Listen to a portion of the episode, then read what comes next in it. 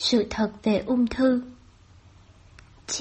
M. Bollinger Nguyệt Minh Dịch Hiểu đúng, chữa đúng và phòng ngừa đúng Nhà xuất bản Hồng Đức Phần thứ hai Chuẩn đoán, phát hiện nguyên nhân và cách phòng ngừa ung thư Chương 4 Thông tin cơ bản và thống kê về ung thư Tưởng tượng bạn chưa từng bao giờ lái xe hơi Chắc hẳn bạn đã thấy xe hơi lưu thông trên đường suốt cả cuộc đời và hiểu một mức nào đó về cách vận hành của chúng khi bạn quan sát chúng từ xa. Như vậy, bạn sẽ không thể hiểu nổi động cơ của xe hơi hoạt động như thế nào, phanh xe hoạt động ra sao. Một chiếc xe đòi hỏi nhiên liệu động cơ và thay dầu thường xuyên để chạy thế nào. Và xét về mặt số sàn, cần gạt số phải được điều hướng để vận hành sang số khác, đồng thời từ từ nhả chân ga để tăng tốc. Bây giờ, hãy tưởng tượng bạn mới mua chiếc xe hơi đầu tiên. Người bán xe đưa cho bạn chìa khóa mà không giải thích điều gì về sự vận hành hay bảo dưỡng chiếc xe mới. Cứ cho là bạn không biết gì về xe, bạn có lẽ không có chút kiến thức nào về việc kiểm tra hơi trong lớp, thay dầu, đổi má phanh hay thậm chí là đổ xăng xe. Và nếu tay bán hàng không chỉ cho bạn về cách nó vận hành, bạn có lẽ cũng không biết làm thế nào để đề máy.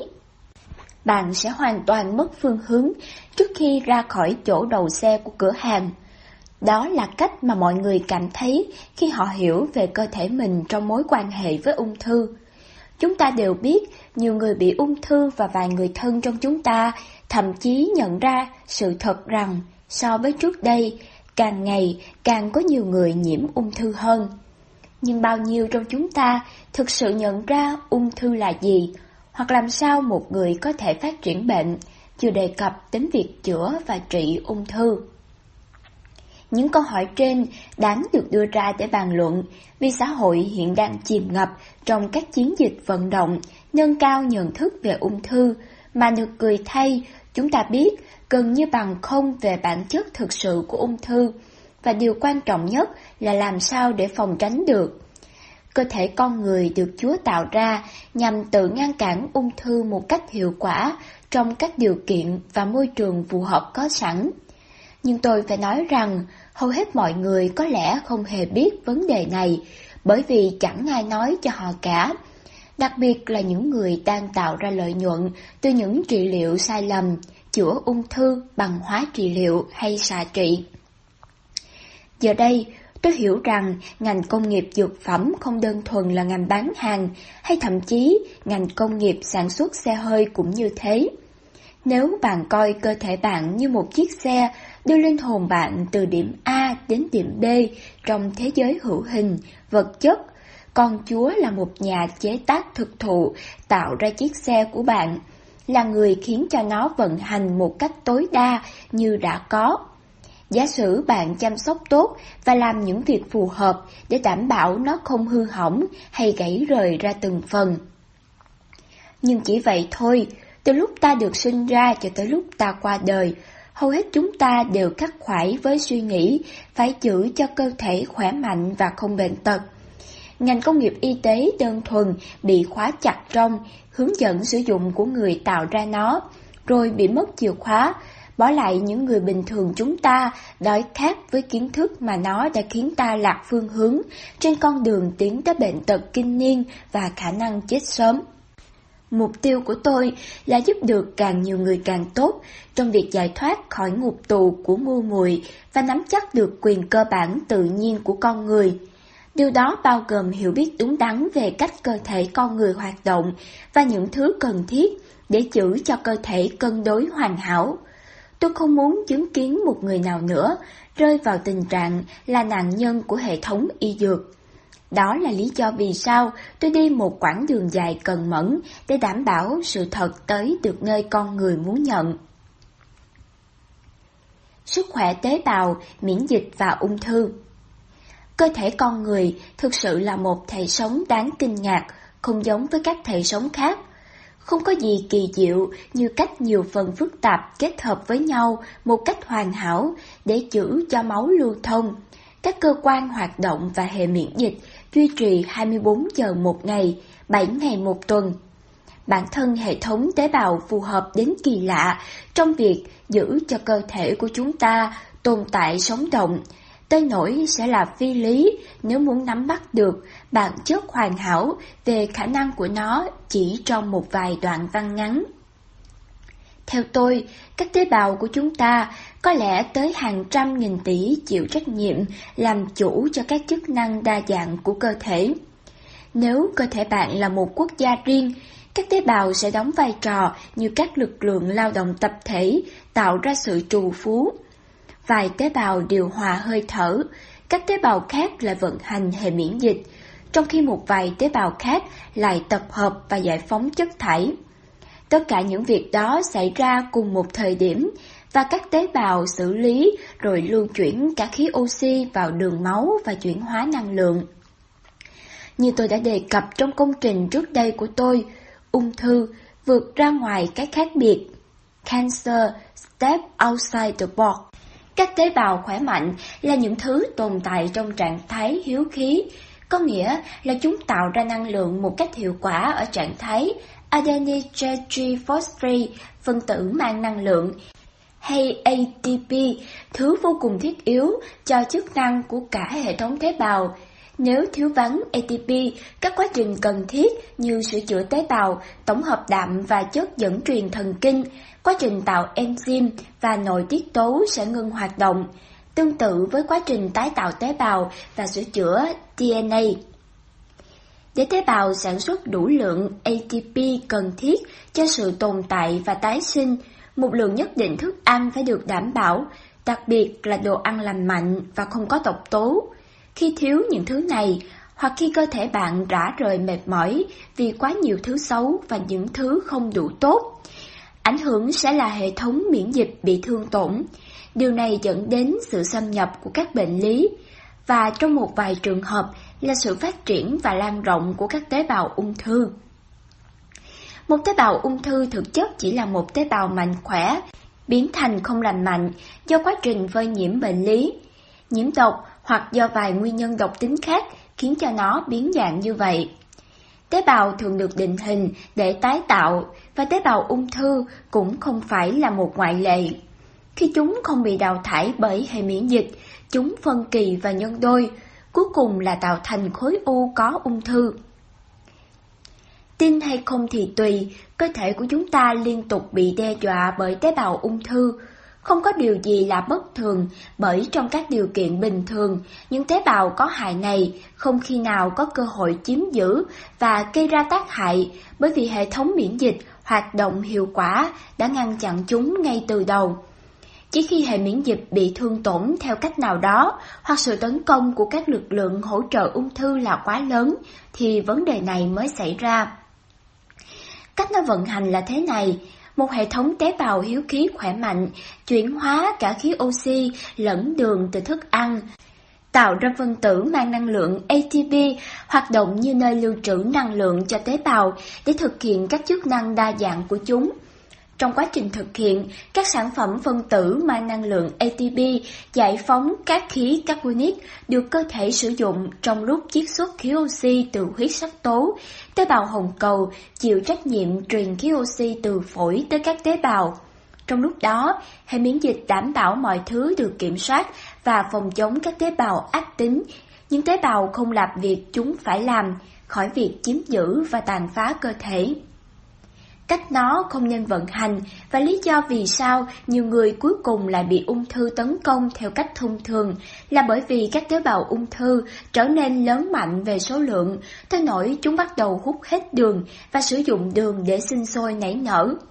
Các tế bào mạnh khỏe do đó bị thiếu hụt chất đường máu vô cùng cần thiết này, dẫn đến mất cân bằng nội môi, và tình trạng cơ thể bị chiếm lĩnh bởi đội quân tế bào ung thư hiểm độc ngày một tăng lên.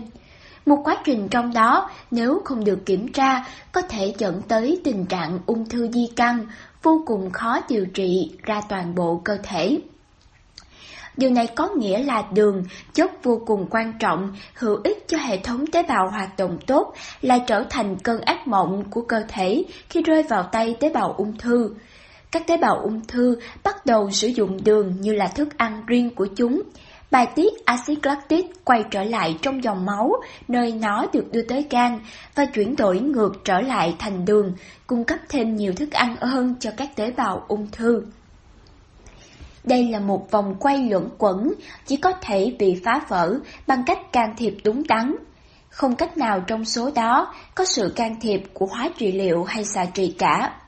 Thêm một lần nữa, các cách thức thông thường này chỉ làm cho vấn đề trở nên tồi tệ hơn bằng cách không chỉ tạo ra thêm nhiều tế bào ung thư mà còn chuyển hóa những thứ đang tồn tại thành các tế bào ung thư nhánh.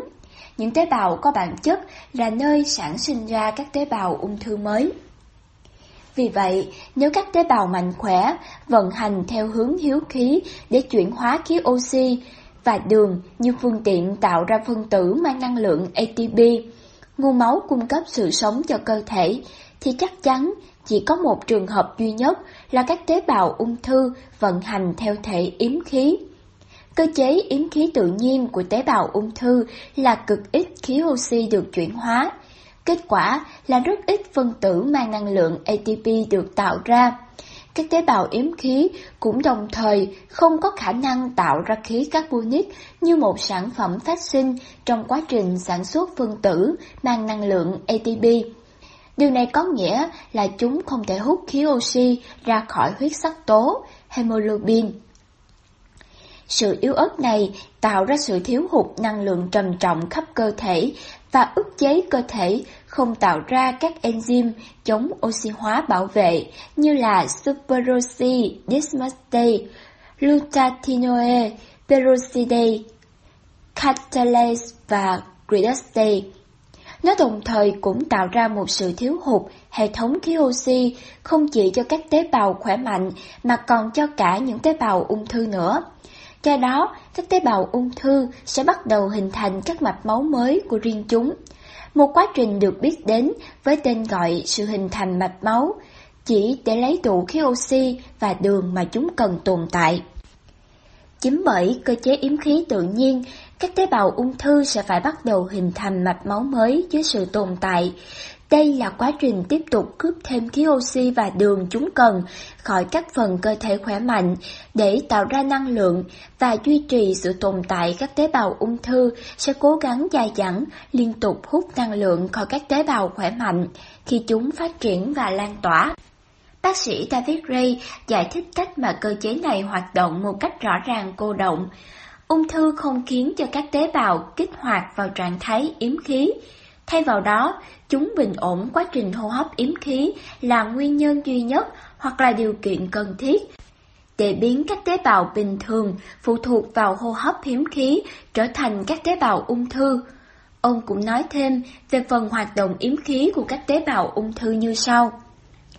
Các tế bào bình thường trong môi trường thiếu hụt khí oxy của các tế bào ung thư yếm khí có thể tạo ra mạch máu mới, không phải tế bào ung thư. Chúng ta đều biết rằng để ung thư phát triển, chúng cần tạo ra nhiều mạch máu mới để phục vụ cho độ lớn của khối u ngày càng tăng lên. Vì vậy, sự trao đổi chất yếm khí không chỉ là điều kiện thứ cấp của ung thư mà còn đòi hỏi tất yếu để ung thư phát triển. Nói một cách khác, tế bào ung thư sẽ không thể kích thích quá trình cần thiết cho sự tồn tại của chúng. Quá trình tạo mạch máu mới để truyền tải máu, nếu chúng không bị ngăn chặn yếm khí ngay từ đầu. Sự thật là các tế bào ung thư vốn yếu hơn các tế bào khỏe mạnh đã loại bỏ sự chiếm lĩnh của kẻ thù và tái cấu trúc, trao đổi chất tế bào. Vậy, ung thư thực sự bắt đầu từ đâu? Paul Jahansiger, một nhà nghiên cứu khoa học xuất chúng, người đã hai lần được đề cử giải Nobel, đã đưa ra một giả thuyết từ những năm 1930 rằng điểm xuất phát chính là bào tương của tế bào. Phần giống như chất lỏng dạng keo, nơi ti thể của tế bào hay phần bộ máy chế tạo ra năng lượng được xác định, hoạt động như môi trường chuyển biến các tế bào khỏe mạnh thành tế bào ung thư. Khi chuỗi hô hấp bình thường của các tế bào, ông gọi chúng như vậy, bị chặn, cho dù nguyên nhân là bởi sự lệch lạc của enzyme hay bất kỳ nhân tố nào khác khiến quá trình bị đứt gãy, các tế bào hiếu khí sẽ chuyển thành các tế bào yếm khí. Ông đã chứng minh thành công giả thuyết này trong thực nghiệm khi ông đưa hóa chất vào trong môi trường tế bào mạnh khỏe. Trong vòng vài ngày, chúng chuyển hóa thành tế bào bệnh. Đồng nghiệp của Seeger, Otto Warburg, có cùng chung quan điểm với ông về tế bào ung thư. Ông đưa ra giả thuyết chính xác rằng các tế bào ung thư tạo ra năng lượng không oxy hóa, thay thế con đường trao đổi chất tế bào thông thường và do đó tạo ra khối u ung thư hoặc là cái mà ta gọi là u bướu. Đó là kết quả trực tiếp của hô hấp tế bào bị phá hủy. Trong một bài báo năm 1866 có tựa đề Nguyên nhân chính và cách phòng ngừa ung thư, Quabus đã chia nhỏ chi tiết tỉ mỉ về cách ung thư thay thế bản chất tiến trình hô hấp thông thường ở tế bào khỏe mạnh bằng lên men đường trong tế bào bệnh. Sự thay đổi này, thứ mà ông gắn cho cái tên thương tổn trong hô hấp, giờ được cho là sự hoán đổi về trao đổi chất cơ bản nhất, chịu trách nhiệm tạo ra các tế bào ung thư ác tính. Cùng lúc đó, Seeger mô tả rằng những thương tổn trong hô hấp này có thể hoàn toàn bị đảo ngược, dẫn đến quá trình khôi phục nơi tế bào yếm khí, ung thư được chuyển ngược lại thành tế bào hiếu khí mạnh khỏe. Ông thậm chí còn chỉ ra chính xác enzyme khi trong trạng thái không hoạt động hoặc bị phá hủy có thể làm ngưng tụ thông tin ban đầu của tế bào ung thư. Năm 1938, Paschiger phát hiện ra rằng ung thư bắt nguồn từ sự không hoạt động hoặc phá hủy của một enzyme quan trọng nhất của chuỗi hô hấp, cytochrome oxidase, hoặc cụ thể hơn là cytochrome A trên A3. Giáo sư, bác sĩ y khoa Shiger Sunochuna giải thích trong một bài báo khoa học mà ông công bố về đề tài này. Hóa ra, cytochrome A trên A3 từ lâu đã là một enzyme hô hấp ti thể quan trọng nhất bởi vì nó chịu trách nhiệm cho quá trình xử lý hơn 90% lượng khí oxy được cơ thể tiêu thụ. Nếu không có chất xúc tác sinh học này, ti thể sẽ không có cách nào nhận được khí oxy. Vì thế, đây là lý do vì sao sự thiếu hụt cytochrome A trên A3 hoạt động toàn diện là có thể liên hệ với nhiều rối nhiễu lớn trong chuỗi hô hấp tế bào, Churasuna cho biết. Paul Seeger đã chứng minh trong 310 công trình khoa học cơ bản của mình rằng kết quả của hàng ngàn thí nghiệm điện hóa được tiến hành một cách cẩn thận và hàng trăm thí nghiệm mô học đã khẳng định cho những nghiên cứu trước đây của ông có liên quan đến sự không hoạt động và phá hủy của cytochrome A trên A3, cytochrome oxidase như một nhân tố khởi phát ung thư. Ông đã chứng minh được rằng khí oxy được dẫn truyền bởi hồng cầu, tế bào máu đỏ, chỉ có thể được sử dụng trong ti thể như những enzyme hô hấp nhất định, cytochrome oxidase hiện diện. Giải pháp mà Seeker và Cộng sự đưa ra để xử lý vấn đề về hô hấp tế bào bị đứt gãy là nội dung bàn luận của những chương sau. Nhưng tôi muốn đưa ra những kiến thức nền tảng ban đầu về ung thư là gì và cách ung thư hình thành ở mức tế bào để bạn có thể hiểu biết sâu sắc hơn về bản chất thực sự của căn bệnh khi ta cùng nhau đi tiếp trong hành trình quan trọng này. Ung thư là căn bệnh hiện đại Xét riêng lịch sử phát triển của ung thư, bằng chứng sớm nhất mà ta có về sự tồn tại của nó được ghi nhận lại chỉ mới từ thế kỷ thứ 17. Nhưng khi chép lịch sử và phần thi thể còn sót lại của những xác ướp có thật đã chỉ cho ta thấy trước thời điểm hiện tại, ung thư thực chất không tồn tại, hoặc nếu có thì cũng ở mức vô cùng hiếm. Về lý do cho vấn đề này, những nhà sử học cũng đồng ý rằng cho người cổ đại ăn thức ăn sạch và không tiếp xúc với những hóa chất độc hại, cũng như sự ô nhiễm như chúng ta ngày nay, những con người sống trong thời đại hậu công nghiệp hóa. Những nhà nghiên cứu từ nước Anh cũng xem xét vấn đề này kỹ hơn vào năm 2010, nghiền ngẫm những án văn cổ, các di vật hóa thạch và các xác ướp thực tế để tìm ra bằng chứng là ung thư đã tồn tại trong khoảng 200 năm trước đây. Họ phân tích mẫu mô từ hàng trăm xác ướp Ai Cập và tìm thấy duy nhất một mẫu có cho thấy khả năng ung thư, khiến cho một trong số những chuyên gia điều tra hàng đầu của nghiên cứu, Mitra Zimmerman, một giáo sư thỉnh giảng tại Đại học Manchester, đi đến kết luận như sau. Trong xã hội cổ đại, với sự thiếu hụt của các biện pháp can thiệp bằng phẫu thuật, bằng chứng về ung thư đáng ra phải xuất hiện ở tất cả các mẫu vật.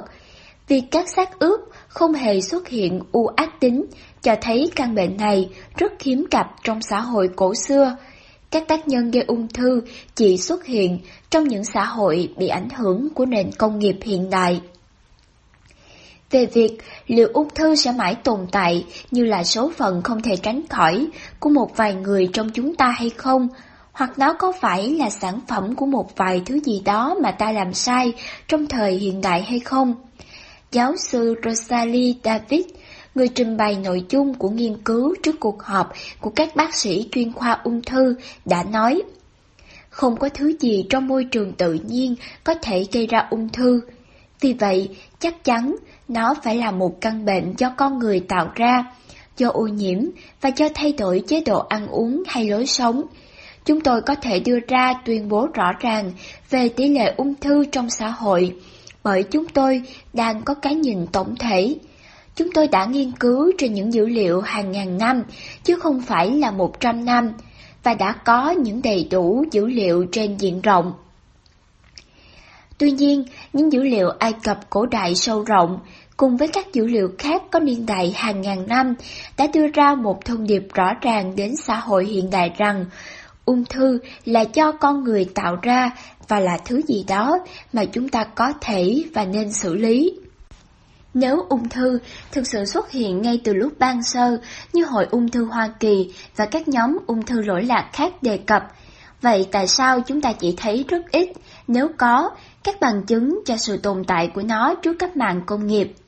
Điều gì khiến cho thứ bệnh được coi như thực tế là không tồn tại trước đây, trở thành nguyên nhân thứ hai gây tử vong ở các nước phát triển hiện nay và là nguyên nhân gây tử vong hàng đầu ở các nước chậm phát triển, cũng như những nước đang phát triển?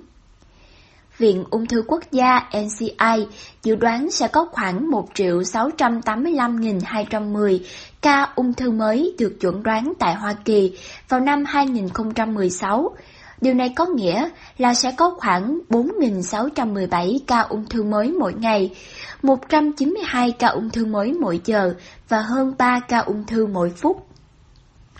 NCI cũng dự đoán rằng vào năm 2016 sẽ có 595.690 người chết vì ung thư, hay thực tế hơn là từ những phương thức trị liệu chữa ung thư như hóa trị liệu hay xạ trị. Điều này có nghĩa là sẽ có 1.632 người chết vì ung thư mỗi ngày trong năm 2016, 68 người chết vì ung thư mỗi giờ và hơn một người chết vì ung thư mỗi phút. Gần 10% trong tổng số 1.685.210 người mắc mới ung thư mỗi năm là trẻ em dưới 19 tuổi và hơn 3% trong tổng số 595.690 người tử vong là trẻ em, chủ yếu bị ung thư não, ung thư hệ thần kinh trung tâm và ung thư máu.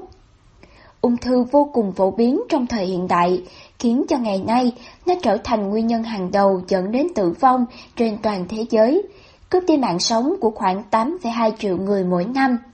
Theo dữ liệu của Tổ chức Y tế Thế giới WHO, năm 2012, ước tính trên toàn cầu, một trong 8 ca tử vong hoặc 12,5% các ca tử vong có liên hệ tới ung thư.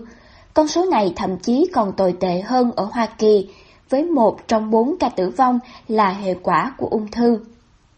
Số ca ung thư được chuẩn đoán vào năm tới có thể lên tới 14 triệu, và con số này được cho là sẽ gần gấp đôi tới 22 triệu ca mỗi năm khi ta bước sang năm 2036. Hãy thử đánh giá con số này nhé tầm gần 40% tổng dân số sẽ được chuẩn đoán là mắc ung thư tại thời điểm nào đó trong cuộc đời. Tỷ lệ gần như cứ hai người thì một người bị.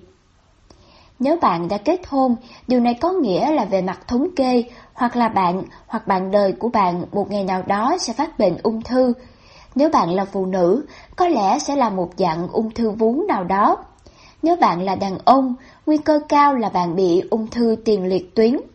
Tôi không cố dọa bạn với những thông tin như thế này, mà chỉ muốn đưa cho bạn vài khía cạnh về sự sinh sôi nảy nở của thứ bệnh quái ác này tiến triển ra sao.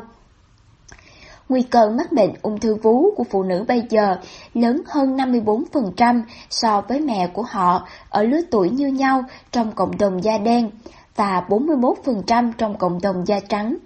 Đàn ông ngày nay có nguy cơ bị chẩn đoán là nhiễm ung thư tiền liệt tuyến gấp từ 3 đến 4 lần so với thời cha của họ.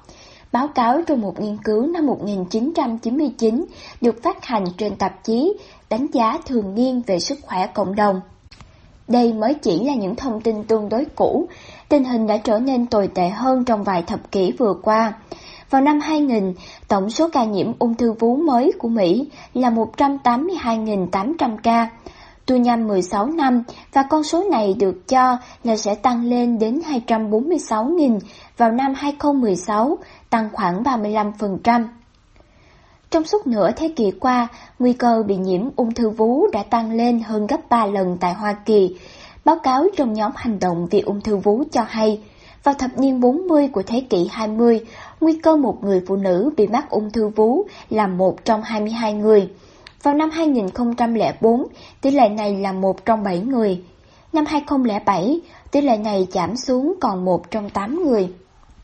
Vì vậy, mặc dù tỷ lệ ung thư vú đã có dấu hiệu giảm nhẹ trong vài năm, khiến chúng ta vội vàng kết luận rằng chúng ta chiến thắng trong cuộc chiến với ung thư vú, nhưng sự thật là xu thế chung đã nói lên một câu chuyện hoàn toàn khác.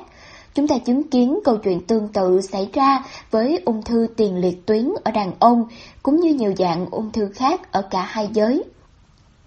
Tin hay không tùy bạn, ung thư tiền liệt tuyến thực sự là dạng ung thư phổ biến nhất bên cạnh ung thư da ở Hoa Kỳ. Gần một phần tư triệu đàn ông Hoa Kỳ bị chẩn đoán mắc chứng này vào năm 2012 và hơn 28.000 người tử vong do căn bệnh này trong năm đó. Xu hướng tương tự cũng xảy ra với ung thư phổi, đại tràng, trực tràng, bàng quang, da, tuyến giáp, thận, cổ tử cung, tụy và máu, tất cả đều tăng đều, có thể dạng này tăng nhiều hơn dạng khác và có sai lệch một chút. Nhưng cho dù thế nào, chúng vẫn tăng và gánh nặng cho xã hội trong việc chăm sóc và điều trị những bệnh nhân này là vô cùng to lớn. Ung thư là sự thâm hụt về tài chính lớn nhất cho xã hội. Trừ khi bạn hay người thân của bạn trải qua điều trị thông thường chữa ung thư, bạn gần như không thể biết được chi phí vô cùng to lớn có liên hệ mật thiết với tiến trình này. Các ước tính thực hiện bởi Crosswalk cho hay chi phí hàng năm để điều trị ung thư là gần 1.000 tỷ, hơn cả chi phí cho tai nạn giao thông và tiểu đường cộng lại. Chi phí kết hợp có liên quan đến điều trị ung thư vượt qua con số điều trị bệnh tim, nguyên nhân số 1 gây tử vong tại Mỹ. Tính trên mỗi bệnh nhân, điều trị ung thư hiện nay vượt quá con số 200.000 đô một năm, hơn 50% so với khoảng 139.000 đô mỗi năm vào năm 2005. Một số loại thuốc mới nhất để điều trị ung thư thậm chí còn đắt hơn như vậy nhiều lần một loại thuốc trị liệu ung thư da được FDA chấp nhận do công ty Crystal Squibb sản xuất, chỉ có hiệu quả làm giảm khoảng 60% nhưng không chắc là có thể chữa được. Những khối u tiêu tốn khoảng 141.000 đô trong 3 tháng và khoảng 256.000 đô mỗi năm. Viện Nghiên cứu Ung thư Hoa Kỳ AICR khẳng định ung thư chính là chứng bệnh tốn kém nhất trong chữa trị nó không chỉ tốn tiền, mà khi tính riêng về mặt chi phí cho điều trị, mà khi tính về mặt xã hội, nó còn lấy đi nhân mạng và năng suất lao động nữa. Đây là cách mà Roswell đã phân tích tổn thất. Ảnh hưởng tài chính lớn nhất của ung thư là trên phương diện mất đi nhân mạng và năng suất lao động. Trong đó, ung thư chịu trách nhiệm cho khoảng 1 phần 5 sự mất mát trong tổng sản phẩm quốc nội, GDP toàn cầu AICR ước tính người Mỹ đã mất 83 triệu năm cuộc đời khỏe mạnh do tử vong hay khuyết tật gây ra bởi ung thư vào năm 2008. Tại Mỹ, Tổng chi phí để điều trị ung thư năm 2010 lên tới 124,5 tỷ đô la. Một nghiên cứu năm 2011 công bố trên tạp chí Viện Ung thư Quốc gia đã dự đoán rằng cho tới năm 2020, chi phí này sẽ tăng vọt lên 157,7 tỷ đô la, tăng lên 27%. Một phần là do số người bị ung thư ngày càng tăng lên, nhưng chi phí tăng còn là do giá của các liệu pháp chữa ung thư dựa vào thuốc thông thường đang ngày càng leo thang. Nghiên cứu được tiến hành bởi cơ quan quốc gia về nghiên cứu kinh tế chỉ ra rằng các dược phẩm chống ung thư đã tăng giá vào khoảng 10% mỗi năm kể từ năm 1995 mà không có điểm dừng. Dựa vào lộ trình giá thuốc hiện nay, con số này sẽ tăng vào khoảng 8.500 đô hàng năm sau khi điều chỉnh lạm phát và các chi phí lợi ích sống còn khác. Tôi phải nhắc cho bạn nhớ rằng những phương pháp điều trị này gần như không bao giờ thực sự chữa được ung thư. Trong nhiều trường hợp, chúng có thể kéo dài cuộc sống của bệnh nhân thêm vài tháng hay một hai năm. Nhưng chúng ta đang nói tới tỷ lệ sống còn năm này qua năm khác. Trong đó, những bệnh nhân ung thư thường không phải chỉ chống chọi với ung thư mà còn phải xoay sở với những thuốc đắt tiền nữa. Quá trình xoay sở này rút kiệt ngân khố tài chính của quốc gia với tỷ lệ báo động, trong khi vẫn để bệnh nhân ung thư khắc khoải không có chút hy vọng thực tế nào cho việc khỏi hoàn toàn ung thư. Khi tính giá trung bình cho một năm được sống thêm nữa của bệnh nhân ung thư, các nhà nghiên cứu đã khẳng định bệnh nhân và công ty bảo hiểm phải trả 54.100 đô vào năm 1995, giá cho một năm cuộc đời tăng lên 139.000 đô vào năm 2005 và 207.000 đô vào năm 2013, Ruswet giải thích. Đó mới chỉ là chi phí cho riêng điều trị. Thực tế, bệnh nhân ung thư và gia đình gánh chịu nhiều chi phí từ việc không đi làm đều đặn, phương tiện di chuyển đi lại, thức ăn đặc biệt, chi phí trông con, các thiết bị tiên tiến, quần áo và nhiều thứ khác. Đồng thời với việc các công ty bảo hiểm ngày càng ngần ngại, với việc chi trả cho những hứa hẹn điều trị hiện đại nhất với chi phí cao ngất ngưỡng. Nhiều bệnh nhân ung thư và gia đình đã phải trông cậy vào tư vấn của luật sư để vớt lại những tổn thất của họ. Chi phí tài chính có liên quan đến tổn thất năng suất lao động cũng vô cùng to lớn.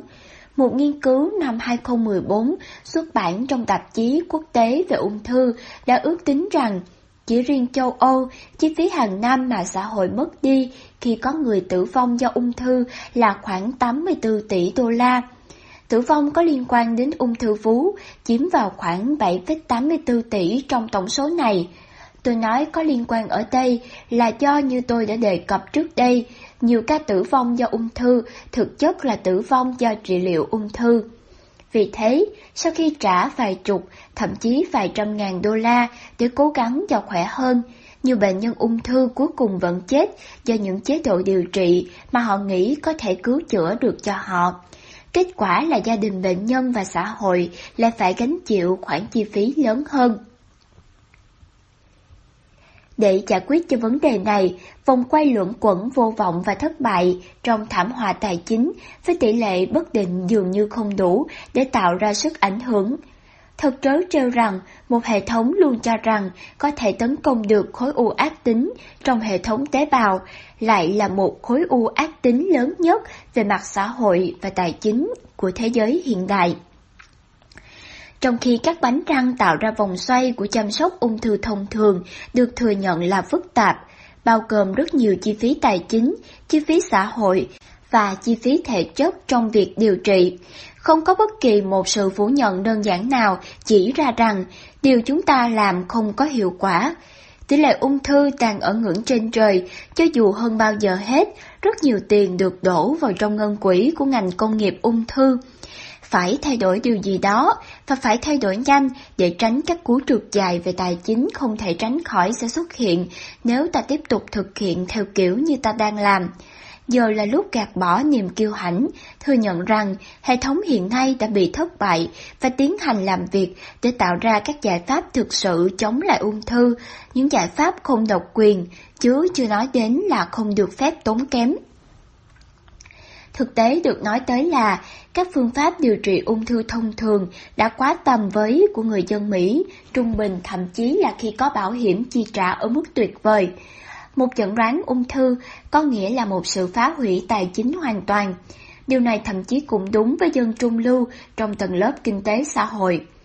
Hãy tưởng tượng, người dân sống tại các nước chậm phát triển và đang phát triển của thế giới, nơi tỷ lệ ung thư hiện nay đang ở mức cao hơn rất nhiều so với bất kỳ nơi nào trên trái đất, sẽ phải sống ra sao? Thuốc ung thư ở Hoa Kỳ cũng đắt hơn rất nhiều so với ở nhiều nơi khác, bởi mô hình giá cả độc quyền có lợi cho ngành dược phẩm dựa trên chi phí tính cho bệnh nhân. Lấy ví dụ, một loại thuốc điều trị ung thư máu có tên là Devat có giá khoảng 70.000 đô trong điều trị tại Mỹ. Tại Ấn Độ, cùng một loại thuốc giống hệt chỉ tốn cỡ 2.500 đô la. Ngay gần chúng ta, nhiều loại thuốc điều trị ung thư giống hệt được bán theo kiểu cao cấp tại Hoa Kỳ lại có mặt trên đất nước Canada với giá trị chỉ bằng một phần nhỏ. Thuốc điều trị ung thư vú phổ biến tamoxifen là một ví dụ điển hình. Trong một số trường hợp, nó có giá bằng một phần mười giá của chúng tại Hoa Kỳ. Đơn giản bởi vì sự thật là các công ty dược phẩm có cách cướp được từ những người Mỹ mù quáng, nhờ vào việc quốc hội từ chối đàm phán thay mặt người dân, những người mà đáng lẽ họ cần phải phục vụ. Những quy định hiện hành khiến giá cả tăng vọt và phòng chống cạnh tranh. Logan Abre, chuyên gia tại Freedom Works đã viết, ông cũng chỉ ra rằng FDA đã hạn chế nhập thuốc rẻ hơn và có chất lượng tương đương từ nước ngoài, bởi nếu làm vậy, không những đảm bảo rằng FDA sẽ tiếp tục nhận được phí từ người sử dụng thuốc mới, mà các đối tác dược phẩm của họ cũng được duy trì không bị cạnh tranh từ bên ngoài khiến cho việc mang dược phẩm ra thị trường dễ dàng và với chi phí rẻ hơn, cũng như cho phép nhập khẩu thuốc an toàn từ các nước khác sẽ làm tăng lượng cung và giảm giá, cản trở khả năng của các ông lớn tàn nhẫn muốn o ép thị trường chữa bệnh cứu người. Tôi hoàn toàn đồng ý với ý kiến đó, ngoại trừ việc tôi sẽ ủng hộ việc tiến thêm một bước nữa và mở rộng thị trường cho các phương thức điều trị ung thư khác. Nhiều phương pháp tôi sẽ nhắc đến trong các chương sau. Cách duy nhất để chấm dứt hệ thống dược phẩm độc quyền này là khiến nó có mặt rộng rãi, thành giải pháp điều trị thực tế cho mọi người ở chi phí thấp nhất có thể, chính là cách mang lại sự cạnh tranh thực sự cho dược phẩm. Tổng kết 1. Cơ chế hình thành nên ung thư cũng như nguồn gốc của nó được tác giả trình bày chi tiết tại phần đầu của chương 5. Theo đó, một tế bào ung thư thực chất là một tế bào khỏe mạnh biến thành không lành mạnh do quá trình phơi nhiễm bệnh lý, nhiễm độc hoặc do một vài nguyên nhân độc tính khác khiến nó bị biến dạng như vậy. 2.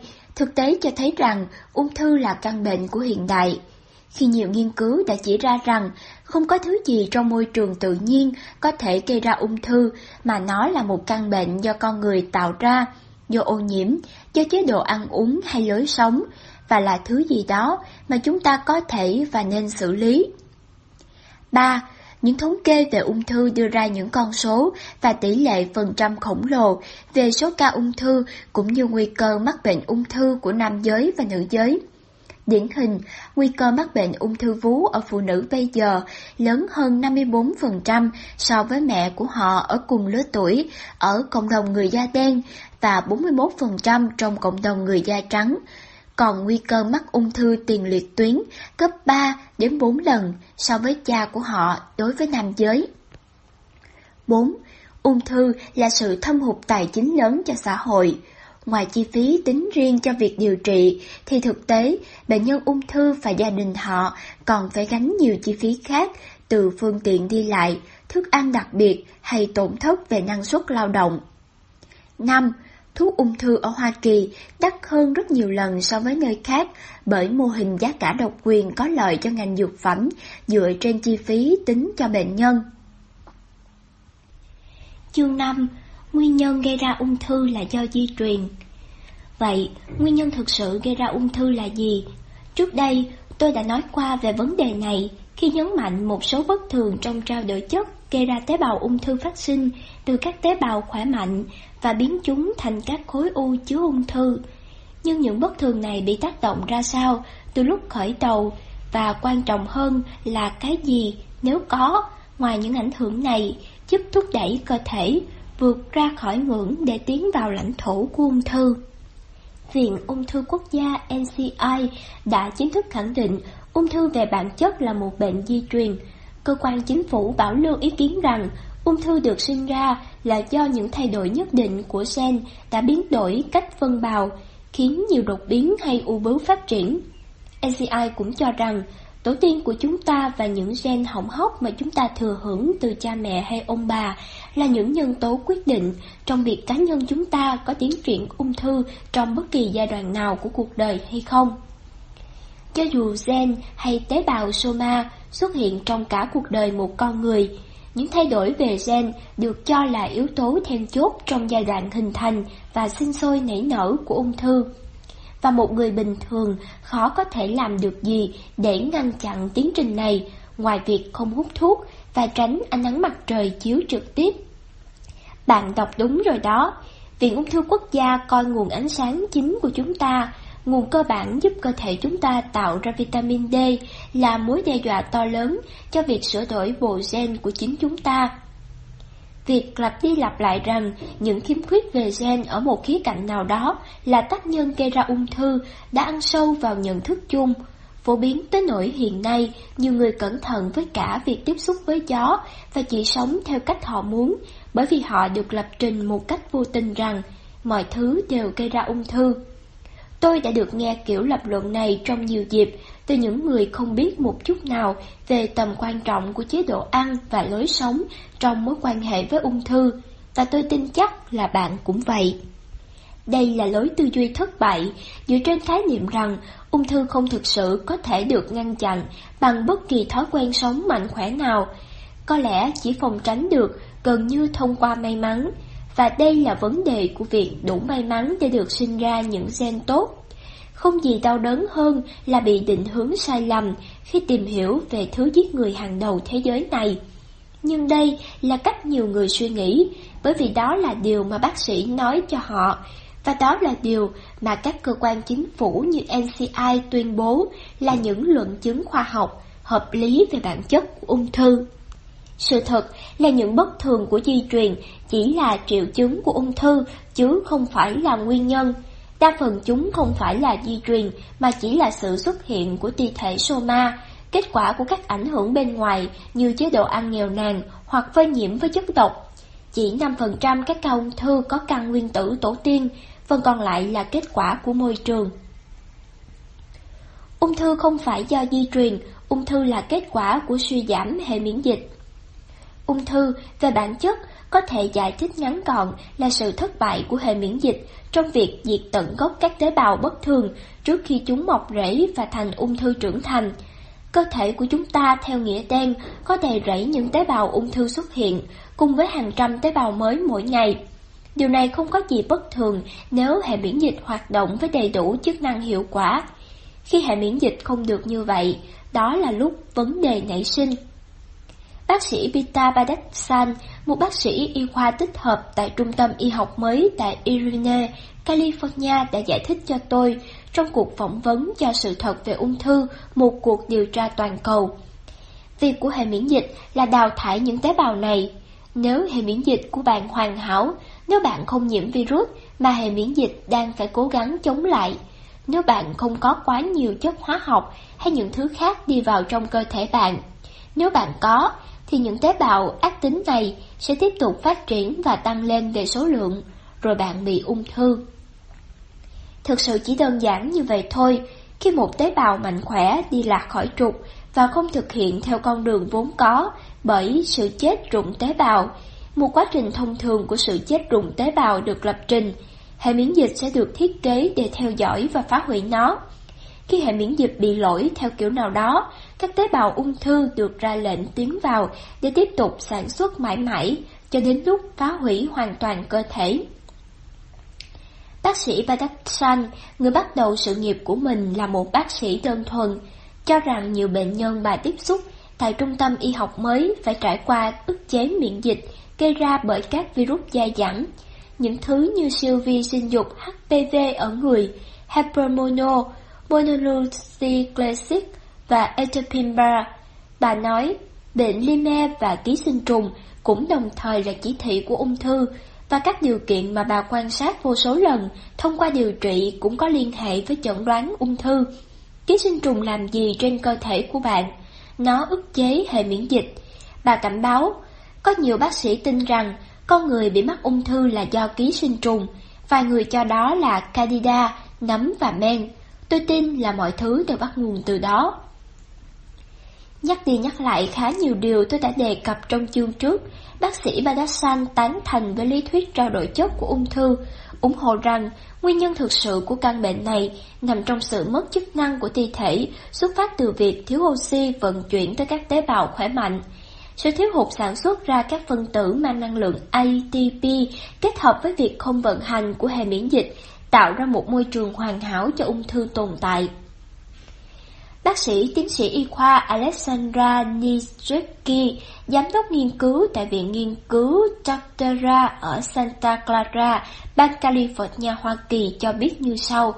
Ung thư là một quá trình xảy ra trong cơ thể mọi thời kỳ. Khi ta ngồi đây và nói chuyện, các tế bào ung thư liên tục được tạo ra trong cơ thể. Chúng không phải lúc nào cũng dẫn đến sự phát triển của ung thư, bởi vì hệ miễn dịch nhận ra đó là những tế bào lạ và triệt tiêu chúng. Khi hệ miễn dịch bị hủy hoại, những tế bào ung thư này, thứ mà được phân bào vô thời hạn, bắt đầu lan rộng hoặc di căn và lấn chiếm các cơ quan nội tạng khác. Và chính động thái di căn đã giết chết phần lớn các bệnh nhân ung thư. Động thái đó và các biện pháp chữa trị phá hoại khác ẩn dưới mát thuốc dựa trên nghiên cứu khoa học mà nhiều bệnh nhân ung thư lo sợ và vô vọng buộc phải chịu đựng. Thuốc trừ sâu, thuốc kháng sinh, nội tiết tố tăng trưởng và ô nhiễm ảnh hưởng của môi trường. Một trong những điều mà tôi tìm hiểu được về ung thư đã thực sự khiến tôi ngỡ ngàng là thực tế hầu hết những ca tử vong do ung thư căn bản không phải do ung thư mà là do di căn của ung thư.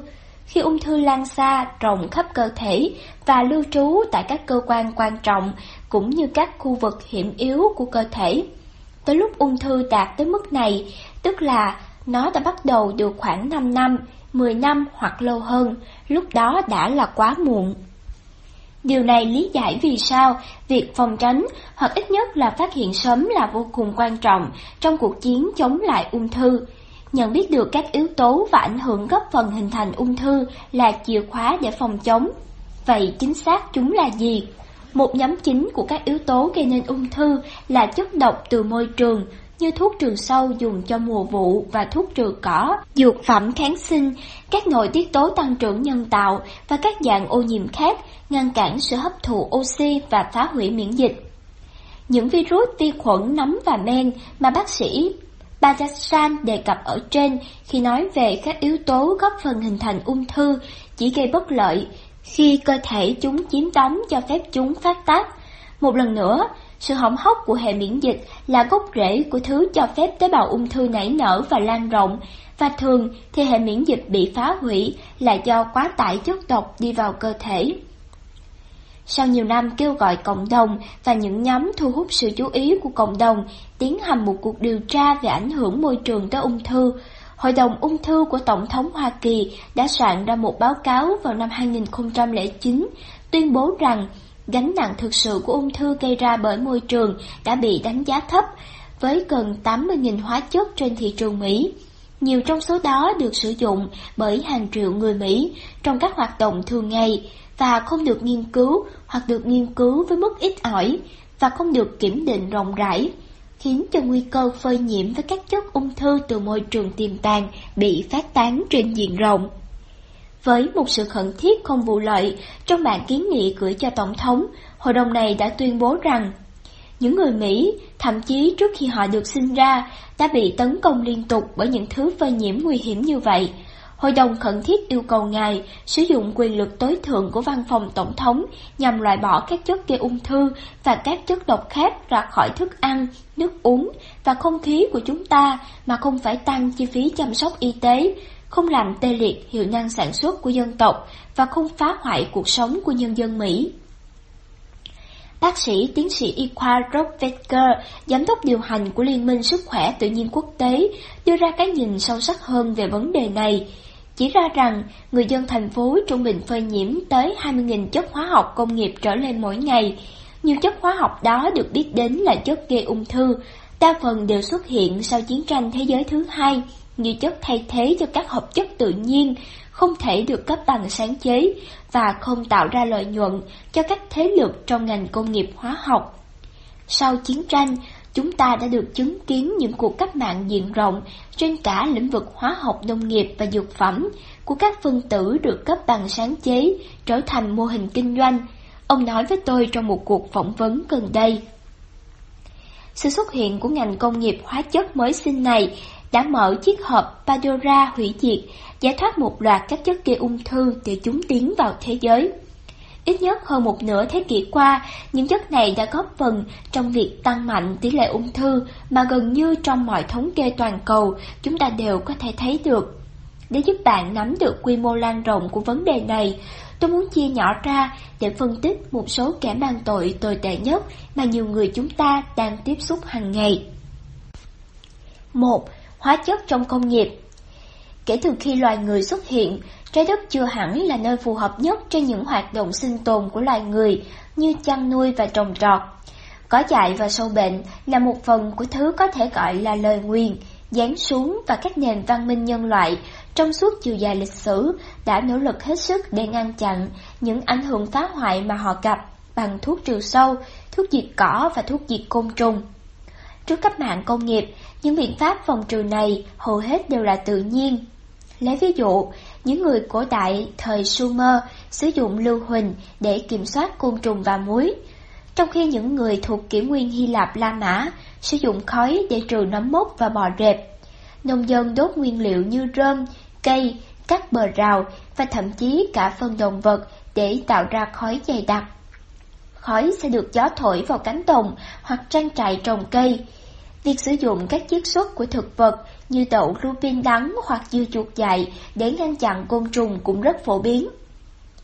Nhiều loại cây chứa chất chống sâu bệnh tự nhiên và nhiều nền văn minh đã chiết xuất và cô đặc chúng lại để sử dụng trong mùa màng. Pyrethrum, một giống phái sinh của loại cúc Pyrethrum, Chrysanthemum cinerabria folium là một dạng thuốc diệt côn trùng thiên nhiên phổ rộng đã được sử dụng trong vòng hơn 2.000 năm. Một hợp chất màu đỏ trung kết hợp giữa đồng xương phát và chanh là một dạng hỗn hợp thiên nhiên khác đã được sử dụng trong một thời gian dài để diệt các bệnh do nấm trên hoa màu. Giữa thế kỷ 20, nhiều chất hữu cơ và phi hữu cơ đã từng được sử dụng rất lâu, bị thay thế bởi các hóa chất là phụ phẩm của quá trình chế biến than đá và dầu mỏ, ngành thu lợi của cách mạng công nghiệp. Thuốc trừ sâu tổng hợp cấm rễ vững chắc trong giai đoạn này, thay thế hầu hết tất cả các phương pháp quản lý hoa màu khác mà không phải là không có giá của nó. Sự ra đời của những chất tổng hợp đời đầu như nitrophenol, chlorophenol, Christay, Nathalene và các hóa chất được điều chế từ dầu mỏ khác để diệt viên nhiễm do nấm và côn trùng sâu bệnh, cũng như anomi sulfat, đạm một lá và natri arsenate để diệt cỏ, dường như là một giải pháp hợp lý cho tai ương của ngành nông nghiệp lúc bấy giờ.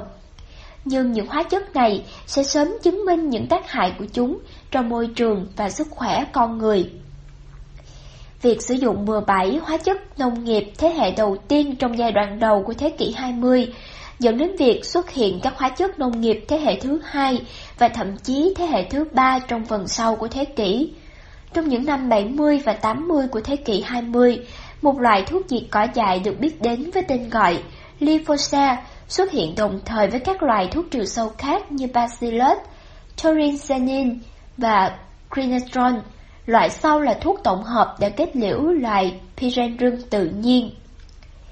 Chúng ta cũng chứng kiến sự xuất hiện của các loại thuốc diệt cỏ khác từ gia đình imi, ví dụ như imidaloslimon, phớt, ví dụ như Acilori phenosiropione và Zim, ví dụ như cyclohexanediol, các loại thuốc diệt côn trùng như Avermestin và Benzoyl thuốc diệt nấm như pyrimidine, imidazole và triazole.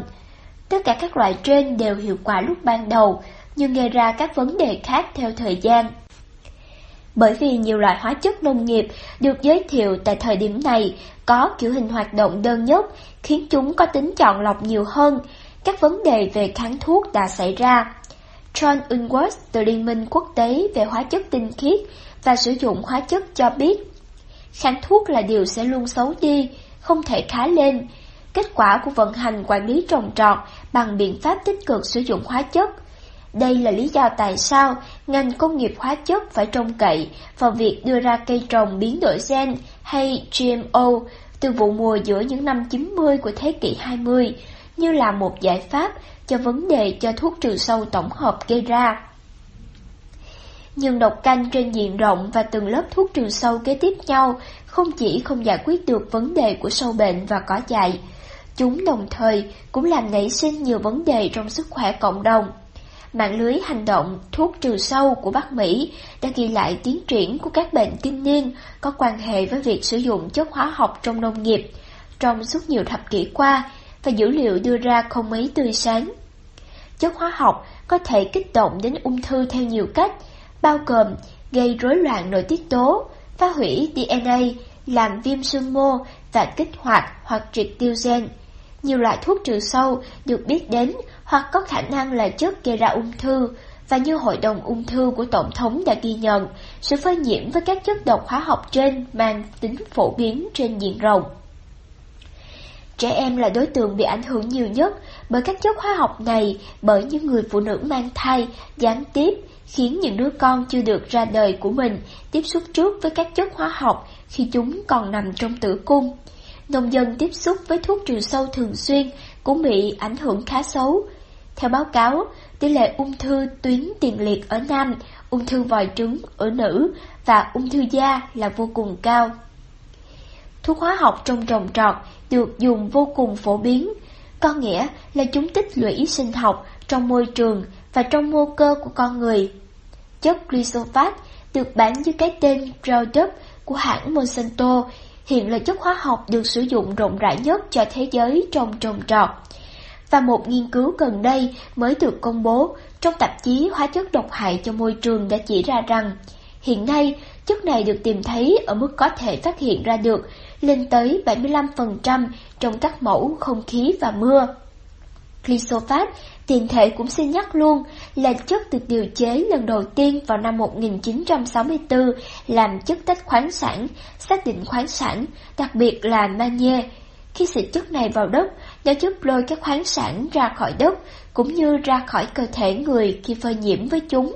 Đây là một loại hóa chất kinh khủng, và ngày nay nó có ở khắp mọi nơi, gây hại nhiều hơn nữa cho các thế hệ hiện nay và trong tương lai. Ảnh hưởng của glyphosate và các hóa chất trồng trọt khác lên lượng magie trong cơ thể được đặc biệt quan tâm vì magie là vô cùng cần thiết cho hơn 300 chức năng của cơ thể, sự thiếu hụt magie là nhân tố mang nguy cơ lớn cho bệnh ung thư bởi khoáng chất này quan trọng, được tế bào sử dụng để sản xuất phân tử, mang năng lượng ATP và tạo ra năng lượng. Sandra Termraber, nhà sinh học, người đã chiến thắng căn bệnh ung thư và là người có những phát biểu về ung thư và thuốc trừ sâu, được đưa vào báo cáo cho Ủy ban ung thư của Tổng thống, than thở rằng Chúng ta đã phun thuốc trừ sâu lên khắp môi trường chung của chúng ta. Hiện nay, chúng tồn tại trong cả nước ối, chúng tồn tại trong máu của chúng ta, chúng có trong nước tiểu, chúng có trong mỗi hơi ta thở ra, chúng nằm trong sữa mẹ. Gánh nặng vào từ ung thư mà ta có thể đổ lỗi cho việc sử dụng các chất độc này trong hệ thống công nghiệp của chính chúng ta. Chúng ta sẽ không thực sự biết câu trả lời cho tới khi làm một thí nghiệm khác, lấy chất độc ra khỏi chuỗi thức ăn, động viên thực hiện kiểu nông nghiệp khác và xem điều gì sẽ xảy ra. 2. Sinh vật biến đổi gen GMO Thành phần độc tính hóa học trong nông nghiệp hiện đại chỉ là một phần của vấn đề. Phần khác chính là các loại hoa màu bị biến đổi gen. Mặc dù chúng chính thức được coi là thực phẩm, thực phẩm biến đổi gen về bản chất chính là một loại thuốc được lén đưa vào trong chuỗi thức ăn mà không được chúng ta cho phép với vô số những nghiên cứu độc lập chỉ ra rằng chúng chính là mối nguy hại cho sức khỏe. FDA chưa bao giờ đòi hỏi thử nghiệm an toàn chính xác cho GMO bởi họ đồng tình với ngành hóa học rằng GMO gần như tương đương với sinh vật không biến đổi gen, trừ khi nó xuất hiện với sự bảo hộ bằng sáng chế. Đương nhiên là như vậy. Nhưng ta nhìn thấy trong những thử nghiệm độc lập rằng tiêu thụ sinh vật biến đổi gen trong một thời gian dài có liên hệ với các bệnh nghiêm trọng về sức khỏe. Nhiều nghiên cứu trong động vật nhận định các nguy cơ nghiêm trọng về sức khỏe liên quan đến việc sử dụng thực phẩm biến đổi gen, bao gồm vô sinh, rối loạn hệ miễn dịch, lão hóa nhanh, rối loạn gen có liên hệ với tổng hợp cholesterol, phân bổ insulin, tín hiệu tế bào, hình thành protein và các thay đổi trong hệ can, thận lá lách và hệ tiêu hóa. Báo cáo của Viện Y tế Môi trường Hoa Kỳ AAEM những loại sinh vật biến đổi gen tự sản xuất ra chất liệu sâu bọ trong cơ thể là loại nguy cơ cao. Theo Jerry M. Smith, chuyên gia về sinh vật biến đổi gen, nhà làm phim, nhà nghiên cứu, giáo viên và giám đốc viện công nghệ trách nhiệm. Ông giải thích cho tôi trong cuộc phỏng vấn gần đây rằng Bacillus thuringiensis được cấy trong một bắp ngô làm thay đổi vi khuẩn đường ruột và tăng nguy cơ phát triển ung thư của con người. Nếu GMBT chuyển sang cho vi khuẩn đường ruột và tiếp tục hoạt động, nó có thể biến đổi hệ thực vật đường ruột thành nhà máy sản xuất thuốc trừ sâu thể hoạt động sống, tạo ra BT độc 24 trên 7, có thể đục lỗ trong thành tế bào, tạo ra viêm sưng và các loại rối loạn tiêu hóa khác, có thể làm thủng ruột. Quá trình có liên quan tới việc gây ung thư. Smith nói với tôi trong một cuộc phỏng vấn vào năm 2014 ngành công nghiệp sinh học đã chi một lượng lớn tiền và thời gian để bảo vệ thực vật biến đổi gen như là một phần cần thiết để chấm dứt nạn đói của thế giới.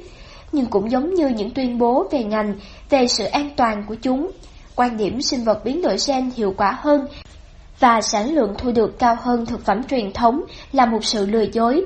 Đó là lý do vì sao những nhóm như Viện Y tế Môi trường Hoa Kỳ đang kêu gọi lệnh cấm ngay lập tức việc sản xuất và sử dụng chúng trong chuỗi thức ăn.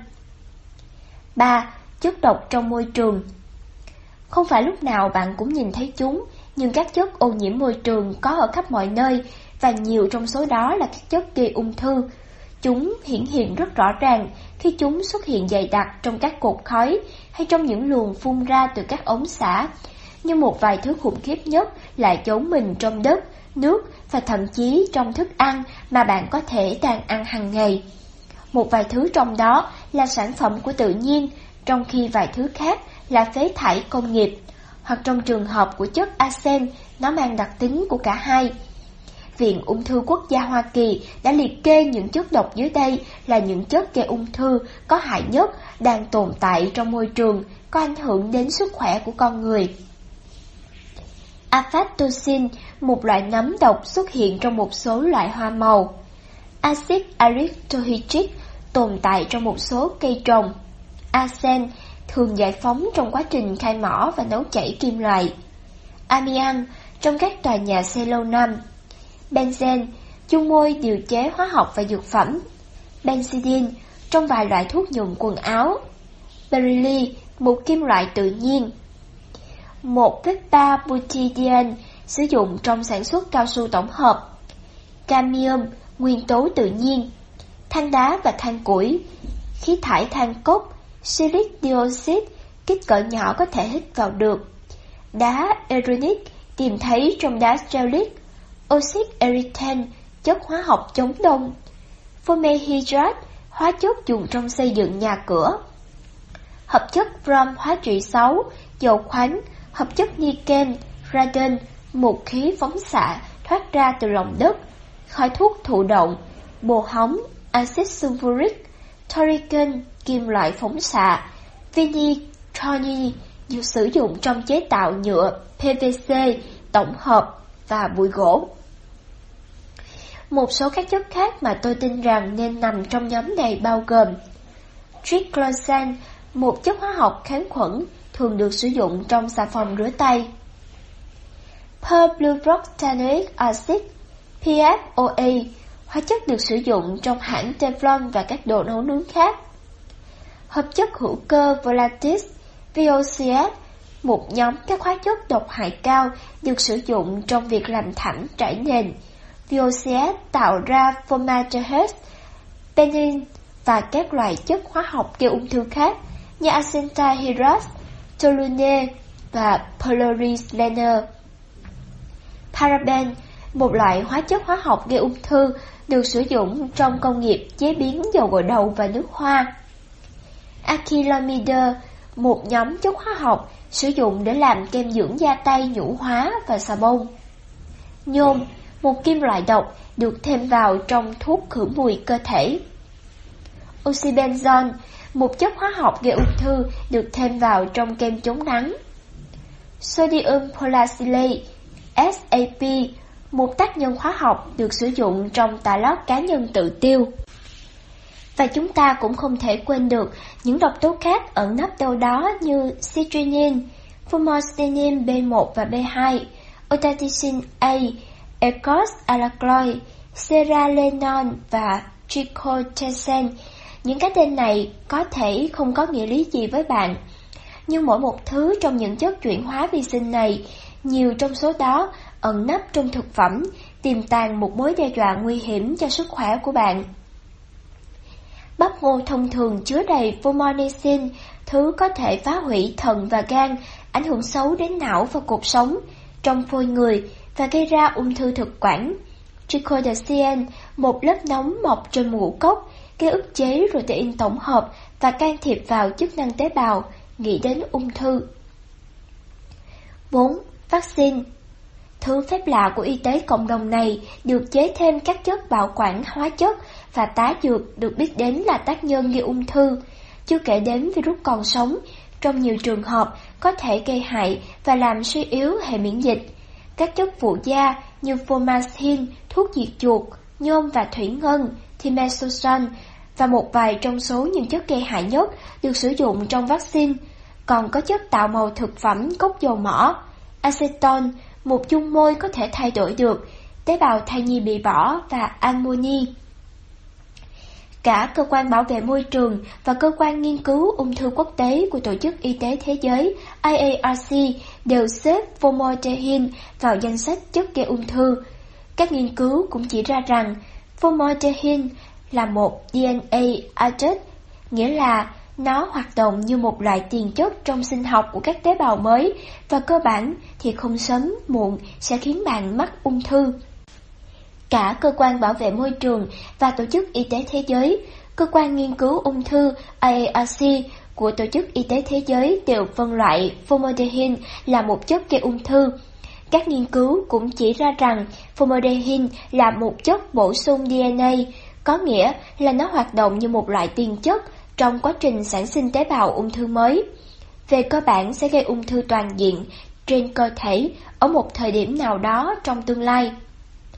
Những lo ngại về sự an toàn của thủy ngân thường được liệt kê trên các gói vaccine là Timorosan, để đến quyết định loại bỏ nó khỏi nhiều loại vaccine trong lịch trình CDC. Nhưng trái với những thông tin mà bạn nghe được, thì nó vẫn được sử dụng trong các sản xuất các lọ thuốc đa liều của vaccine cúm, cũng như trong các loại vaccine bạch hầu, viêm màng não và uống ván.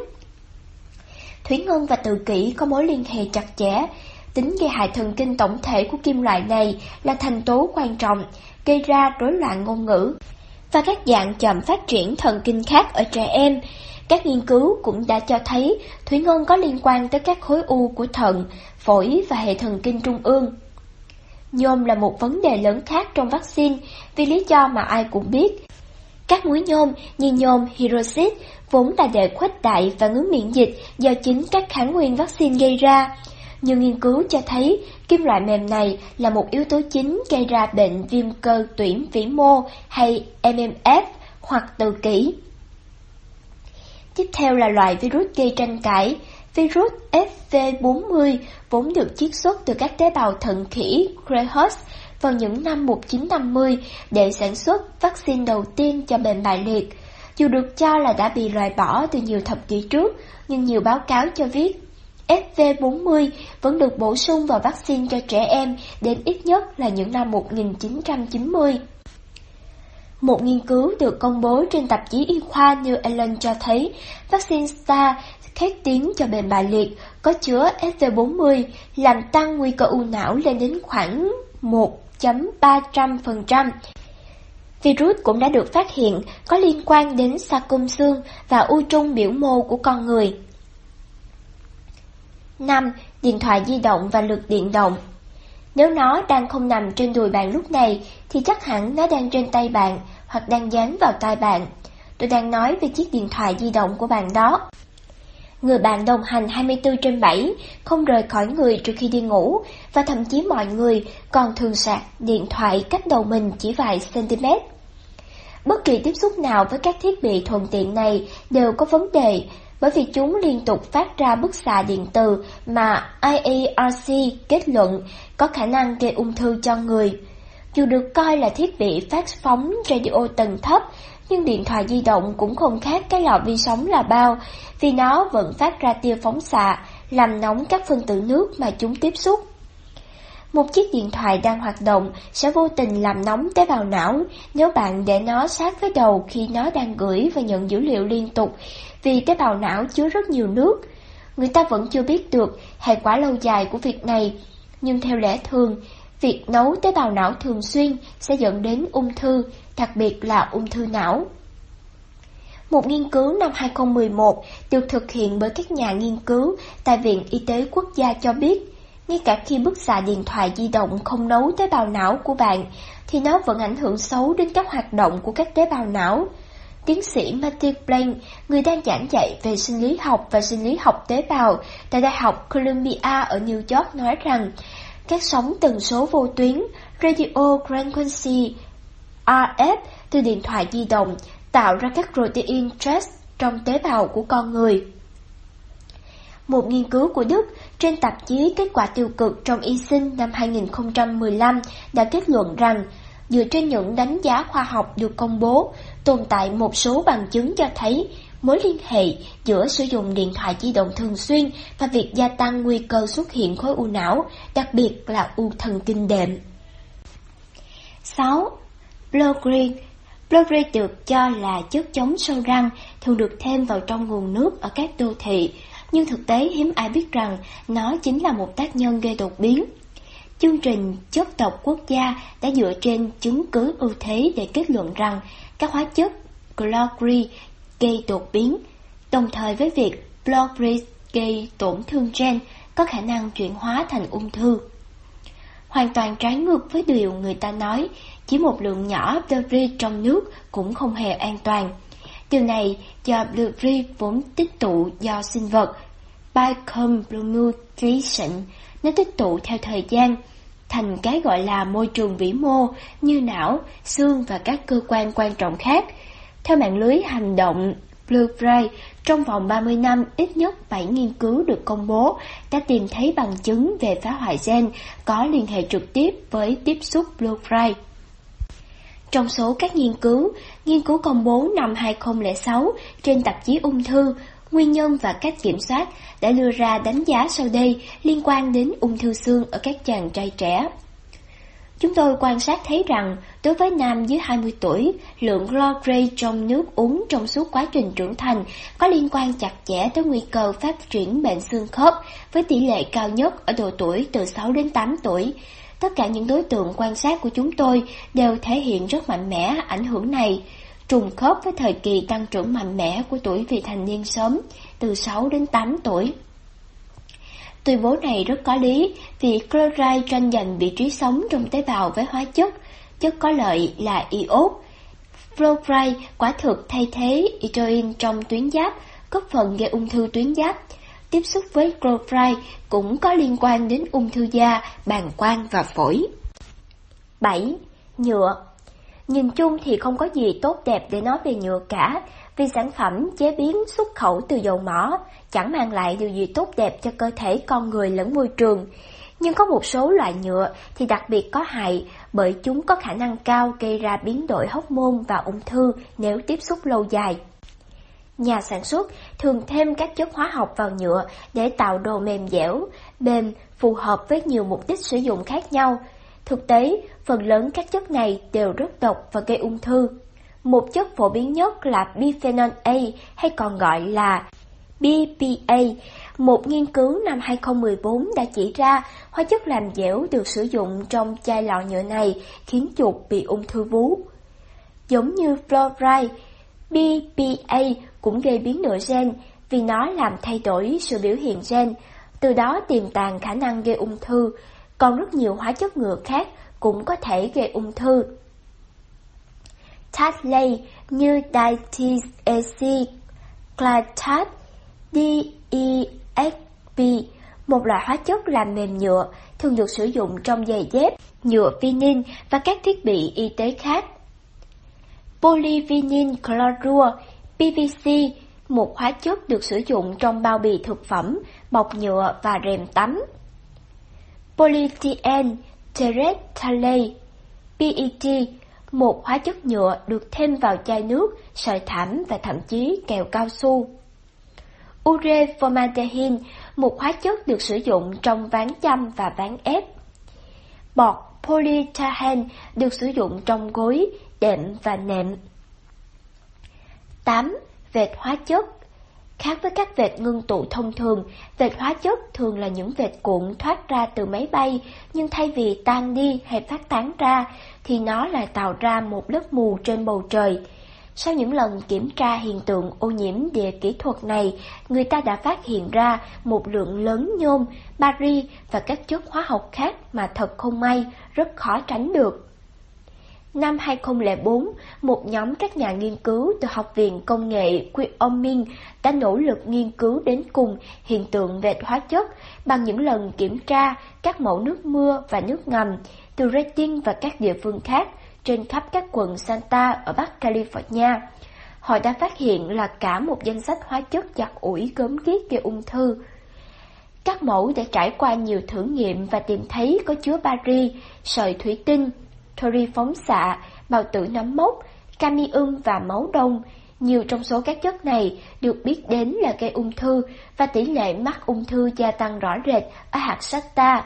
Từ năm 1998 đến năm 2014, tỷ lệ ung thư đã tăng gần gấp 3 và người dân đã nhận thấy mối liên hệ rõ ràng. 9. Thịt đã qua xử lý Hãy nói đến thực phẩm thì ai cũng cho rằng tươi sống là tốt nhất, mà ai cũng biết càng ít hóa chất càng tốt. Nhưng thịt thì sao, đặc biệt là thịt đã xử lý chứa hóa chất bảo quản. Tổ chức Y tế Thế giới cho biết chỉ 56 gram thịt chế biến bao gồm xúc xích, thịt bò và salami mỗi ngày làm tăng nguy cơ ung thư đại trực tràng lên khoảng 18%. Một hội đồng gồm 22 nhà khoa học của WHO đã xem xét dữ liệu từ hơn 800 nghiên cứu liên quan đến ung thư gây ra bởi ăn thịt chế biến. Những người ăn thịt chế biến thường mắc ung thư dạ dày, tụy và đại trực tràng. Tác nhân bao gồm tiếp xúc với hydrocarbon thơm đa vòng gây ung thư, PASS cũng như chất bảo quản nitrit. Nitrit kích hoạt sự hình thành của các hợp chất N-nitroso được các nghiên cứu trên động vật chứng minh là có liên quan đến ung thư. Thịt nấu ở nhiệt độ cao cũng dẫn đến việc xúc tác các amin dị vòng hoặc SCAS có chứa PASS gây ung thư. Thực phẩm sạch là một phần quan trọng trong lối sống chống ung thư mà nhiều phương pháp điều trị ung thư thay thế đề cao ngang ngửa với phương pháp trị liệu mạnh mẽ mà họ kê ra. Thomas Edison đã nói đúng khi nói rằng người bác sĩ của tương lai sẽ không dùng thuốc để chữa bệnh, ta sẽ phòng và chữa bệnh bằng dinh dưỡng lành mạnh. Tổng kết 1. Sự thật rằng những bất thường của di truyền chỉ là triệu chứng của ung thư chứ không phải là nguyên nhân mà nhiều người lầm tưởng. Chỉ 5% các ca ung thư có căn nguyên từ tổ tiên, số còn lại là kết quả của môi trường. 2. Ung thư không phải do di truyền, ung thư là kết quả của suy giảm hệ miễn dịch. Nguyên nhân chính của ung thư là sự mất chức năng của ti thể, xuất phát từ việc thiếu oxy vận chuyển tới tế bào khỏe mạnh. Khi hệ miễn dịch bị hủy hoại, những tế bào ung thư bắt đầu lan rộng ra hoặc di căn và lấn chiếm các cơ quan nội tạng khác. 3. Thực tế, những ca tử vong do ung thư hầu hết không phải do ung thư mà do di căn của nó khi ung thư lan xa, rộng khắp cơ thể và lưu trú tại các cơ quan quan trọng cũng như các khu vực hiểm yếu của cơ thể. 4. Sự phát triển của ngành công nghiệp hóa chất với sự xuất hiện của thuốc trừ sâu, thuốc kháng sinh khiến nội tiết tố tăng trưởng và ô nhiễm môi trường, ngăn cản sự hấp thụ oxy và phá hủy hệ miễn dịch của con người. 5. Một số kẻ mang tội tồi tệ nhất gây nên ung thư mà nhiều người chúng ta đang phải tiếp xúc hàng ngày, bao gồm hóa chất trong công nghiệp, sinh vật biến đổi gen, GMO, chất độc trong môi trường, vaccine, điện thoại di động và lực điện động, nhựa, vệt hóa chất và thịt đã qua xử lý, hóa chất bảo quản. Chương 6 Nhận định những điều nên làm và những điều không nên làm Tôi đã từng nghĩ đến cảnh mình rầu rĩ nhìn cha mẹ hao gầy và yếu dần đi do các phương pháp điều trị ung thư thông thường trong những ngày cuối đời. Đó là điều mà tôi không bao giờ muốn xảy ra với bất kỳ thành viên nào khác trong gia đình hoặc bạn bè mình. Tôi đã không hiểu hết những hậu quả khủng khiếp của hóa trị liệu và xạ trị, cũng như sức tàn phá đáng sợ của các phương pháp điều trị lên cơ thể người. Nhưng tôi biết rằng điều trị bất cứ căn bệnh nào bằng chất gây ung thư và chất độc hóa học hoặc chẩn đoán phát hiện ung thư bằng các phương pháp có khả năng kéo dài căn bệnh là một điều vô nghĩa. Việc phát hiện sớm không phải lúc nào cũng có lợi, nhất là khi các phương pháp được sử dụng không phải lúc nào cũng chính xác, và trong một số trường hợp, chúng thậm chí còn gây ung thư. Chụp nhũ ảnh là một ví dụ hoàn hảo cho việc này. Viện Ung thư Quốc gia ước tính với những phụ nữ dưới 35 tuổi, chụp nhũ ảnh định kỳ có thể gây ra 75 trường hợp ung thư vú mới, trong đó có 15 trường hợp là chắc chắn chính xác. Tôi sẽ đi sâu hơn vào những nguy hiểm của chụp nhũ ảnh ở phần sau chương này. Nhưng trước tiên, tôi muốn làm rõ ràng việc tầm soát phát hiện sớm tất cả các loại ung thư, ít nhất là một số loại được ngành công nghiệp ung thư khuyến nghị là khá mạo hiểm. Thành thật mà nói, tầm soát ung thư thường không chính xác và nhiều loại thậm chí còn gây hại. Đây chính là hai sự thật khó chấp nhận mà bạn sẽ chẳng bao giờ được nghe từ các tổ chức truyền thông. Rất hiếm khi hoặc nếu có thì liệu chúng ta có được nghe về những rủi ro thực sự liên quan đến việc chụp nhũ ảnh đối với ung thư vú, xét nghiệm PSA, kháng nguyên đặc hiệu tuyến tiền liệt đối với ung thư tuyến tiền liệt, nội soi đại trực tràng đối với ung thư đại trực tràng và rất nhiều phương pháp tầm soát ung thư khác thường được khuyến nghị với mục tiêu là đảm bảo tình trạng sức khỏe của bạn. Vì có rất nhiều điều mà chúng ta chưa được biết về bản chất thực sự của việc phát hiện sớm, nên tôi đã tiếp tục hành trình tìm kiếm câu trả lời và phát hiện ra một sự thật đáng kinh ngạc. Quá trình tầm soát ung thư thường được sử dụng như một công cụ thao túng để đưa thêm nhiều người vào nhóm điều trị ung thư. Ý tôi là thế này, cho dù tầm soát ung thư đưa ra kết quả dương tính giả hay gây ra chính căn bệnh ung thư mà đáng ra nó phải phát hiện, thì phát hiện sớm cũng đơn giản, chỉ là một mánh khóe để có nhiều người đăng ký hóa trị liệu và xạ trị hơn thôi. Và chờ thì bạn đã biết, những phương pháp điều trị này có thể là án tử hình cho những người không hiểu rõ những gì họ đang làm và cách thức họ đang hủy hoại hệ thống miễn dịch của chính họ. Ung thư cũng chính là cách chữa trị. Ung thư được cho là một trong những căn bệnh bị hiểu lầm nhất hành tinh. Phần lớn công chúng tin rằng khi ung thư xuất hiện, bạn cần phải giải phóng các hóa chất và phóng xạ trong người, và phải thật nhanh chóng. Ngoài ra, còn có một số quan niệm phổ biến là tầm soát ung thư càng nhiều và thường xuyên thì cơ hội phòng ngừa và khỏi bệnh càng cao. Trong khi sự thật là việc tầm soát có thể khiến vấn đề trở nên tồi tệ hơn bằng cách can thiệp vào quá trình xử lý tế bào ung thư tự nhiên của cơ thể. Tôi đã tìm hiểu sơ qua từ trước, nhưng gần như tất cả mọi điều mà chúng ta được nghe về bệnh ung thư đều sai, vì ung thư là một chuyện hoàn toàn bình thường. Cơ thể của bạn đã được trang bị đầy đủ để tự mình đối phó với bệnh ung thư, nó sở hữu một khả năng đáng gờm để tiêu diệt hàng chục ngàn tế bào ung thư mới đang phát triển qua từng ngày. Hệ thống miễn dịch của con người khi hoạt động tối ưu là một điều kỳ diệu của tạo hóa và chúng ta nên ghi nhận công lao của nó. Ung thư, thực tế mà nói, chính là phương thuốc tối ưu dành cho loại độc tính cực cao của cơ thể. Nó rất giống với việc viêm cục bộ khi bạn bị nhiễm trùng hoặc bị sốt khi cảm cúm. Nó là phương tiện mà nhờ nó, cơ thể bạn đang cố gắng bình thường hóa tổn hại do trao đổi chất không hiệu quả, tiếp xúc hóa chất hay bất cứ yếu tố nào khác dẫn đến bệnh ung thư gây ra. Người bạn tốt của tôi, tiến sĩ Lennon Cockwell, là bác sĩ y học tự nhiên, người dẫn chương trình phát thanh và cũng là bác sĩ y khoa, kiêm tác giả có sách bán chạy nhất, đã giải thích cho tôi như thế này. Ung thư là phương thuốc chữa trị, mọi người thường không hiểu điều này. Ung thư xuất hiện để cứu sống bạn. Khi cơ thể bạn chứa độc đến mức bạn có thể chết vì nó, thì cơ thể sẽ tạo ra một cái túi để nhét tất cả các chất độc vào đó và khóa nó lại. Đó chính là khối u. Điều này nghe có vẻ khó chấp nhận dựa trên tất cả những kiến thức mà bạn đã nghĩ mình biết, nhưng đó lại là sự thật. Ung thư là phản ứng bình thường của cơ thể đối với các tác nhân gây bệnh nặng và quá trình tích tụ độc tố.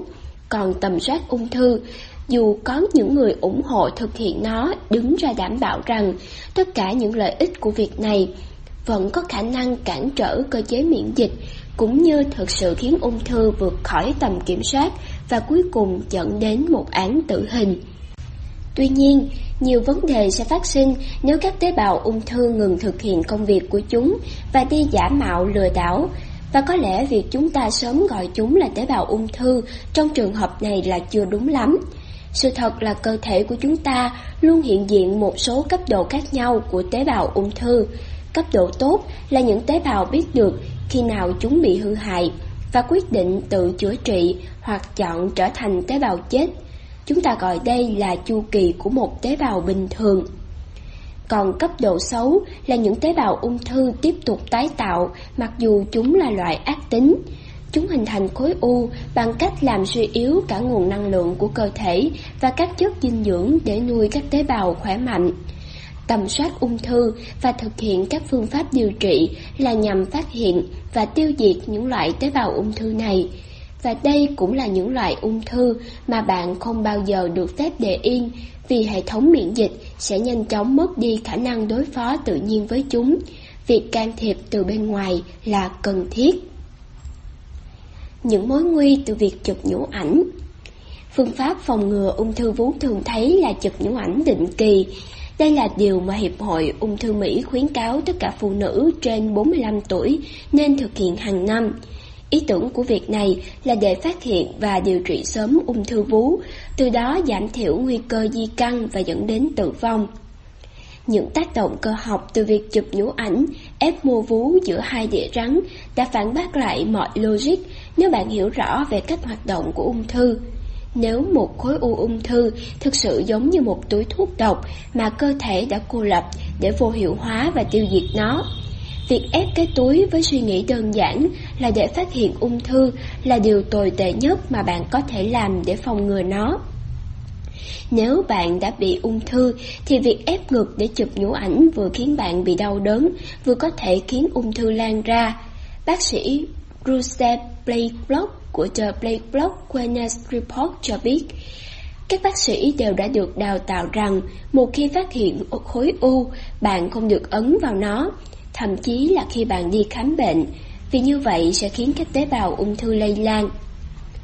Để thu thập tài liệu, tôi đã có cơ hội nói chuyện với tiến sĩ, bác sĩ Raymond Hilu, người sáng lập kiêm giám đốc y khoa của Viện Hilu ở Tây Ban Nha, và ông ấy cũng đã có suy nghĩ tương tự về những mối nguy từ việc chụp nhũ ảnh. Việc nén các mô vú mang mầm bệnh ung thư có nguy cơ giải phóng dòng tế bào ung thư ra các mô bên ngoài, thậm chí còn có thể khiến chúng lan vào dòng máu. Ông ấy nói với tôi rằng, dù sau đó khối u có được phát hiện thì cũng đã quá muộn để làm bất cứ điều gì. Chúng tôi biết, chụp nhũ ảnh để phát hiện sớm là cách bảo vệ tốt nhất của các bạn. Nhưng tại thời điểm mà bạn nhìn thấy khối u trên hình chụp nhũ ảnh thì mọi chuyện đều đã quá muộn. Thường là như vậy. Bạn muốn phát hiện sớm thì phương pháp tôi đưa ra sau đây sẽ cho phép bạn biết điều đó. Ông giải thích và ủng hộ phương pháp phân tích tế bào máu với độ phân giải cao, SRB. Đây là một công cụ chẩn đoán an toàn và không độc hại, giúp phóng đại máu lên đến 18.000 lần để phát hiện các phân tử gốc tự do bị phá hủy, rối loạn chức năng miễn dịch, giải độc kim loại nặng. Chụp nhũ ảnh cũng phát ra bức xạ ion hóa, nghĩa là sẽ làm tăng thêm áp lực cơ học cho phương thức này và làm biến đổi các tế bào có khả năng thoát ra khỏi khối u. Hiệp hội quan học Bắc Mỹ xác nhận rằng chụp nhũ ảnh hàng năm là nguyên nhân trực tiếp gây ra ung thư vú ở một số phụ nữ. Một loại ung thư vú có tên là ung thư biểu mô tuyến vú thể ống tuyến không xâm nhập, DCIS, đã có tỷ lệ mắc bệnh tăng lên khoảng 328% kể từ khi chụp nhũ ảnh được giới thiệu lần đầu tiên. Các phân tích thống kê cho thấy khoảng 200% trong số đó bắt nguồn từ tổ hợp giữa bức xạ và sức ép cơ học của phương thức chụp nhũ ảnh. Bạn có tin được không, lượng bức xạ phát ra trong một lần chụp nhũ ảnh lớn hơn gấp 1.000 lần so với chụp x quang ngực thông thường. Điều này giải thích lý do tại sao một số tổ chức ung thư đang bắt đầu giảm bớt khuyến nghị về chụp nhũ ảnh, đặc biệt là khi tỷ lệ ung thư vú đang tiếp tục tăng vọt. Và tiếp đó là những kết quả dương tính giả chiếm hơn 93% trong tổng số kết quả từ chụp nhũ ảnh. Theo số liệu từ một bài báo được công bố trên The Lancet, chụp nhũ ảnh không có khả năng phân biệt giữa mô lành và mô ác tính vì đơn giản là nó không thể cung cấp đủ thông tin rõ ràng và cụ thể để các bác sĩ đưa ra kết luận. Do đó, rất nhiều phụ nữ đành phải trải qua các phương thức thậm chí còn đau đớn và nguy hiểm hơn như sinh thiết mô do những kết quả dương tính giả này làm tăng thêm nỗi sợ hãi, lo lắng cũng như phải chấp nhận điều trị không cần thiết bằng hóa trị liệu và xạ trị. Đây là một vòng luẩn quẩn sẽ tạo ra nhiều nạn nhân hơn là người hùng. Nhưng ngược lại, ngành công nghiệp ung thư sẽ kiếm được tất cả lợi nhuận. Phát hiện sớm giống như nội soi đại trực tràng. Thứ nhất, nó thậm chí không đến được những chỗ xa để tìm được bất cứ dấu hiệu gì quan trọng. Thứ hai, nó làm thủng đại tràng. Thứ ba, những người quản lý việc điều trị không thể làm sạch tất cả những dụng cụ được coi là vô trùng của họ để không gây hại đến bạn. Tiến sĩ Cowell cho biết, tất cả là để kiếm tiền thôi, không phải là để chữa trị cho bạn, không phải là để giúp bạn. Chẳng có một bác sĩ y khoa nào trong vũ trụ có thể chữa trị cho bạn. Xét nghiệm PSA giống với việc chụp nhũ ảnh dành cho nam. Gần đây, ngành công nghiệp ung thư đã đẩy mạnh xét nghiệm PSA cho nam giới như một cách để loại bỏ ung thư tuyến tiền liệt. Nhưng cũng giống như việc chụp nhũ ảnh, phương thức tầm soát này gây hại nhiều hơn là có lợi, đưa ra toàn các kết quả dương tính giả và những hy vọng hảo huyền.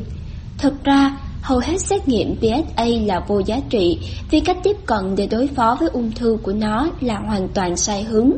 Nhiều chuyên gia cho biết phương thức xét nghiệm máu phổ biến này cấu thành nhiều rủi ro hơn là lợi ích. Theo Consumer Reports, một ví dụ là nhóm đặc nhiệm dịch vụ phòng ngừa Hoa Kỳ đã phản đối mạnh mẽ quan điểm của ngành công nghiệp ung thư về vai trò của xét nghiệm PSA khuyến nghị các bác sĩ ngưng tầm soát cho tất cả nam giới vì sẽ có thêm nhiều người đàn ông khác phải trải nghiệm những tác hại của việc tầm soát và điều trị căn bệnh được phát hiện qua màn hình hơn là được trải nghiệm những lợi ích từ nó. Mức PSA cao có thể mang nhiều ý nghĩa khác ngoài ung thư, nhưng gần như tất cả nam giới đạt mức cao trong lần xét nghiệm đều được khuyến khích thực hiện sinh thiết tuyến tiền liệt, một phương pháp cực kỳ có hại. Tôi xin nhắc lại, giống như phương thức chụp nhũ ảnh dành cho nữ, nó có thể khiến tế bào ung thư lây lan từ vị trí khối u sang các phần còn lại của cơ thể. Sự thật là hầu hết nam giới đều có tế bào ung thư xuất hiện tự nhiên ở tuyến tiền liệt. Tương tự là phụ nữ cũng có tế bào ung thư ở ngực. Hệ thống miễn dịch hoàn toàn có khả năng tự xử lý tế bào ung thư này. Việc kích thích chúng bằng bức xạ áp lực và sinh thiết giống như chọc vào một tổ ong vậy. Đó chắc chắn không phải là hành động mang lại một kết cục tốt đẹp. Chụp nhũ ảnh, sinh thiết, chụp CT, chụp các lớp vi tính, Những phương thức này là những phương thức tầm soát, xét nghiệm ung thư thông thường, khác với nỗ lực đối phó với bệnh ung thư đang đi sai hướng một cách vô cùng nghiêm trọng.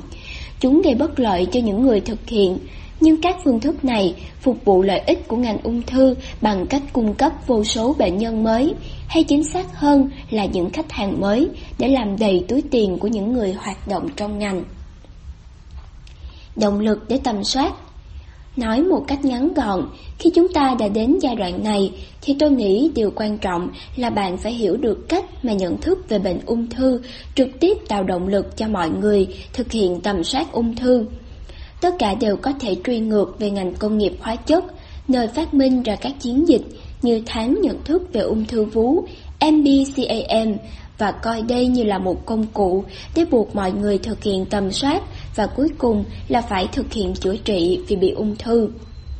Ông lớn ngành dược phẩm AstraZeneca trước đây là một bộ phận của Imperial Chemical Industry ICI và cũng là nhà sản xuất loại thuốc ung thư vú phổ biến nhất thế giới Tamoxifen, chính là công ty sáng lập MBCAM, hợp tác với Hiệp hội Ung thư Hoa Kỳ AstraZeneca đã đưa ra ý tưởng vào năm 1985 như một cách để quảng bá chụp nhũ ảnh là vũ khí hiệu quả nhất trong cuộc chiến chống ung thư vú, theo Wikipedia. Theo ý kiến của anh bạn Sergey của tôi được đăng trên trang Greenness Info, phong trào tầm soát vừa lừa dối công chúng, vừa đánh lạc hướng họ khỏi phương pháp phòng ngừa ung thư thật sự mà chẳng hề liên quan gì tới việc chụp nhũ ảnh. Khi tôi nói đến việc ngành công nghiệp ung thư vú đánh lừa, phòng ngừa với phát hiện sớm thông qua chụp nhũ ảnh X-quang, không nơi nào có sẵn tư tưởng bệnh lý và y học đối chứng rõ ràng hơn thế. Không chỉ bức xạ ion hóa được sử dụng để nhận dạng các thương tổn từ bệnh lý ở mô vú là một trong những yếu tố vô cùng rủi ro dẫn đến sự phát triển của ung thư vú, mà định nghĩa của từ phòng ngừa và phát hiện sớm cũng là một cách nói không rõ ràng. Điều mà tất cả chúng ta có thể làm để phòng ngừa ung thư vú là phát hiện sự hiện diện không thể tránh khỏi của nó sớm nhất có thể mà không cần đến công nghệ này.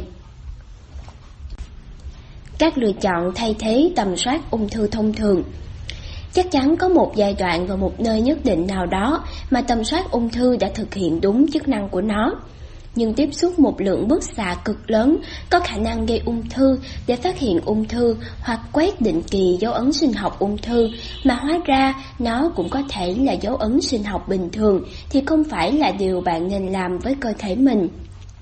Chắc chắn phải có một cách tốt hơn những cách mà hệ thống hiện tại đang cung cấp.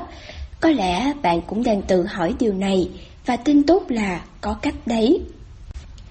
Các giao thức sau đây chưa được chính thức xác nhận bởi ngành công nghiệp ung thư, nhưng chúng lại an toàn và chính xác hơn nhiều so với chụp nhũ ảnh và xét nghiệm PSA. Rất nhiều trong số đó tôi đã phát hiện lần đầu tiên trong những chuyến đi của mình qua nhiều năm và tôi rất háo hức được chia sẻ thông tin này cho bạn với hy vọng rằng bạn và những người thân yêu sẽ tránh được các cạm bẫy tầm soát mà trong trường hợp xấu nhất có thể khiến bạn đánh đổi cả cuộc đời của bạn. Sau đây là chẩn đoán những điều nên làm mà tôi muốn khiến nghị bạn hàng ngày, bên cạnh những chẩn đoán thường thấy của tôi về những điều không nên làm. 1. In nhiệt ký có rất nhiều thông tin sai lệch về bản chất thực sự của ung thư vú và nguyên nhân gây ra nó. Công chúng có nhận thức rất cao về ung thư vú, nhưng lại ít chú ý đến sức khỏe của bộ ngực, vốn được chi phối bởi những thứ như chế độ ăn sạch, giải độc thường xuyên, cân bằng năng lượng, giảm thiểu căng thẳng và những thứ khác. Những thứ khác ở đây có bao gồm việc không chiếu bức xạ cao vào ngực dưới dạng chụp nhũ ảnh, đều chỉ làm tăng nguy cơ ung thư vú. Tiến sĩ Martin Bailey, chuyên gia châm cứu được cấp phép, Bác sĩ châm cứu và đông y là một chuyên gia châm cứu được cấp phép và nhà nhiệt học được chứng nhận đến từ trung tâm y học mới ở Irvine, California. Trong nhiều năm qua, ông đã quản lý điều trị một trong những lựa chọn thay thế phổ biến nhất cho chụp ảnh là in nhiệt ký. Đúng như tên gọi của nó, In nhiệt ký sử dụng sức mạnh của nhiệt hồng ngoại, từ gốc trong phương pháp là chữa nhiệt, giúp phát hiện các dấu hiệu sinh học bất thường để dẫn đến chuẩn đoán khả năng xảy ra ung thư vú. Cha của tiến sĩ Balen là người tiên phong đầu tiên của công nghệ này vào cuối những năm 1970 cùng với sự phát hiện của máy ảnh hồng ngoại kỹ thuật số đầu tiên trên thế giới. Thứ được sử dụng với mục đích dò tìm tên lửa trong thời chiến. Khả năng lần ra dấu hiệu nhiệt của tên lửa đã được áp dụng cho lĩnh vực y học vào những năm 1980 và cuối cùng tạo nên tiền đề cho các thiết bị nhiệt ký y tế. Bác sĩ Balen phát biểu khá hào hứng trong một cuộc phỏng vấn vào gần đây. Vào đầu những năm 80, một nhóm bác sĩ đã tiếp cận cha tôi và nói rằng Ông biết đấy, chúng ta có hiểu biết về cơ thể người, tất nhiên là bao gồm cả hệ thống lưu thông máu.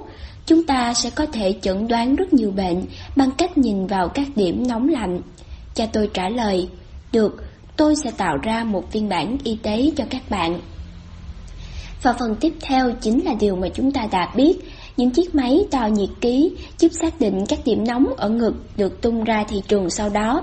Nhiều bác sĩ và phòng khám đã chọn cung cấp phương thức này như một lựa chọn an toàn và không có tác dụng phụ để thay thế cho chụp nhũ ảnh. Khi cạnh đáng mong chờ nhất của in nhiệt ký là khả năng nhận biết điểm bất thường sớm hơn chụp nhũ ảnh rất nhiều. Chuyên gia sức khỏe phụ nữ, bác sĩ Tristan Norgrup cho biết, chọn in nhiệt ký là công cụ tầm soát thường xuyên của bạn, giống như việc bạn có được cơ hội điều chỉnh chế độ ăn uống, niềm tin và lối sống của mình để biến đổi các tế bào trong cơ thể trước khi chúng chuyển thành ung thư, đó mới là phòng ngừa thực sự. 2. AMAS, huyết thanh chữa kháng thể chống tế bào ác tính. Trước khi nói về những cạm bẫy của chụp nhũ ảnh và xét nghiệm PSA, về việc chúng có khuynh hướng tạo ra một lượng lớn kết quả dương tính giả, tôi khá lo lắng và đã nhanh chóng đưa ra xét nghiệm AMAS thay vì quyết định để dành điều tốt nhất đến cuối cùng. Xét nghiệm huyết thanh chữa kháng thể chống tế bào ác tính là phương pháp tầm soát hiệu quả cao, có khả năng phát hiện bất kỳ loại ung thư nào với độ chính xác 95% chỉ sau một lần xét nghiệm và độ chính xác hơn 99% sau hai lần xét nghiệm. AMAS là một kháng thể xuất hiện tự nhiên trong huyết thanh và nó sẽ tăng lên khi có bất kỳ loại ung thư nào xuất hiện và lây lan.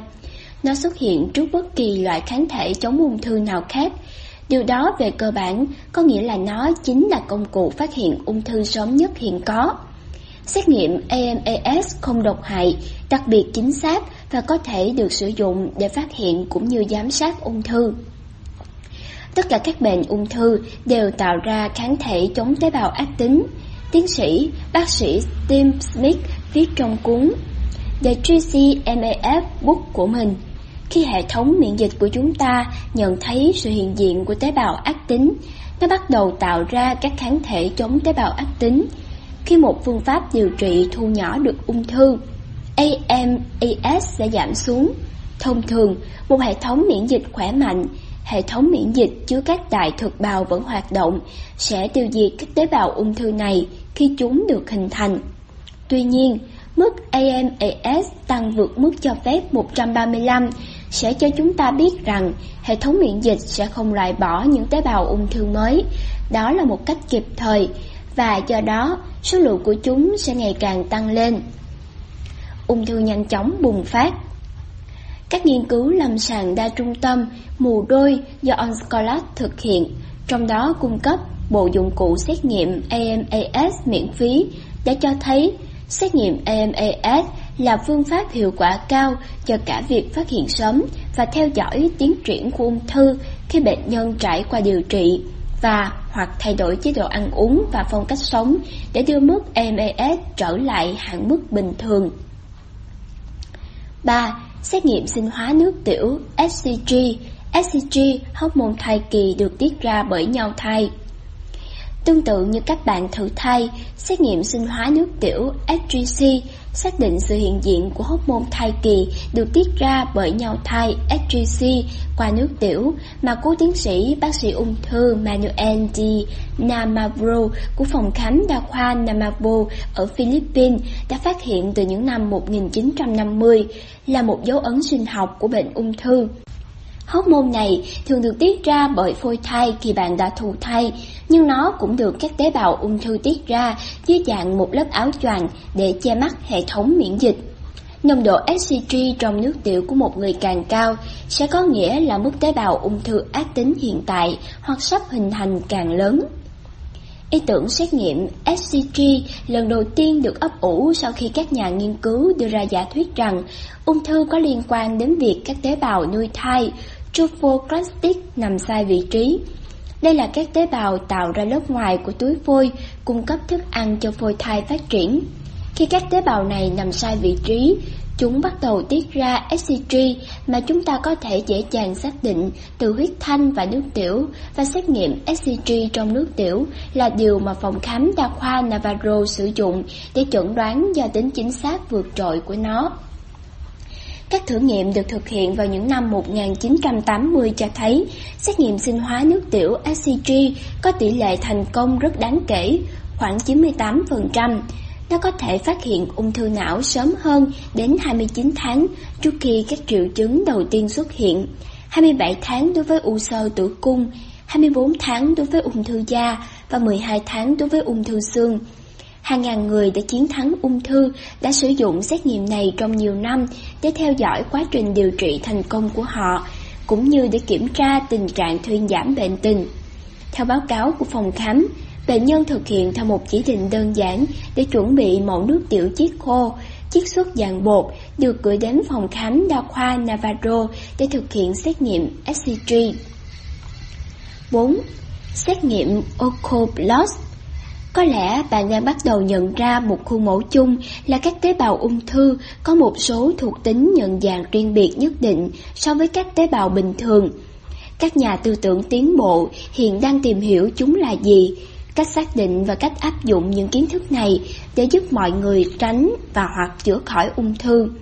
Xét nghiệm OnCO Plus hoàn toàn phù hợp với tiêu chí này. Nhưng thay vì tìm kiếm hormone trong nước tiểu hoặc kháng thể trong máu, nó tìm kiếm một loại protein chỉ tồn tại ở bề mặt bên ngoài của một số loại tế bào ung thư nhất định. Tiến sĩ James Mogre, một nhà nghiên cứu từ Đại học Purdue ở Idania, lần đầu tiên nảy ra ý tưởng này vào những năm niên thiếu tại Đại học Missouri. Công việc đầu tiên ông làm là phun lên cây trồng các chất dẫn xuất từ chất độc màu da cam, hay còn được gọi là 2,4D, dùng để tiêu diệt các loại cỏ dại mọc ngoài tầm kiểm soát chỉ trong vài ngày mà không ảnh hưởng đến loại cây mà chúng đang xâm nhập. Điều đó khiến ông tự hỏi, nếu khái niệm này có thể áp dụng với ung thư thì sao? Thuốc diệt cỏ này có loại chất độc có chọn lọc, nghĩa là nó chỉ tiêu diệt cỏ dại và nó làm được điều này bằng cách cơ bản tạo ra bệnh ung thư cho cỏ dại. Các tế bào ung thư bên trong cỏ dại được kích hoạt để phân chia, nhân bản không kiểm soát và cuối cùng giết chết cỏ dại. Tiến sĩ More đã nhận ra rằng tế bào ung thư ở người có các dấu ấn riêng và đó là các mục tiêu có thể chọn lọc hoặc ít nhất là xác định được một cách chọn lọc và dấu ấn có tên là NOx protein là loại đầu tiên mà ông ghi nhận.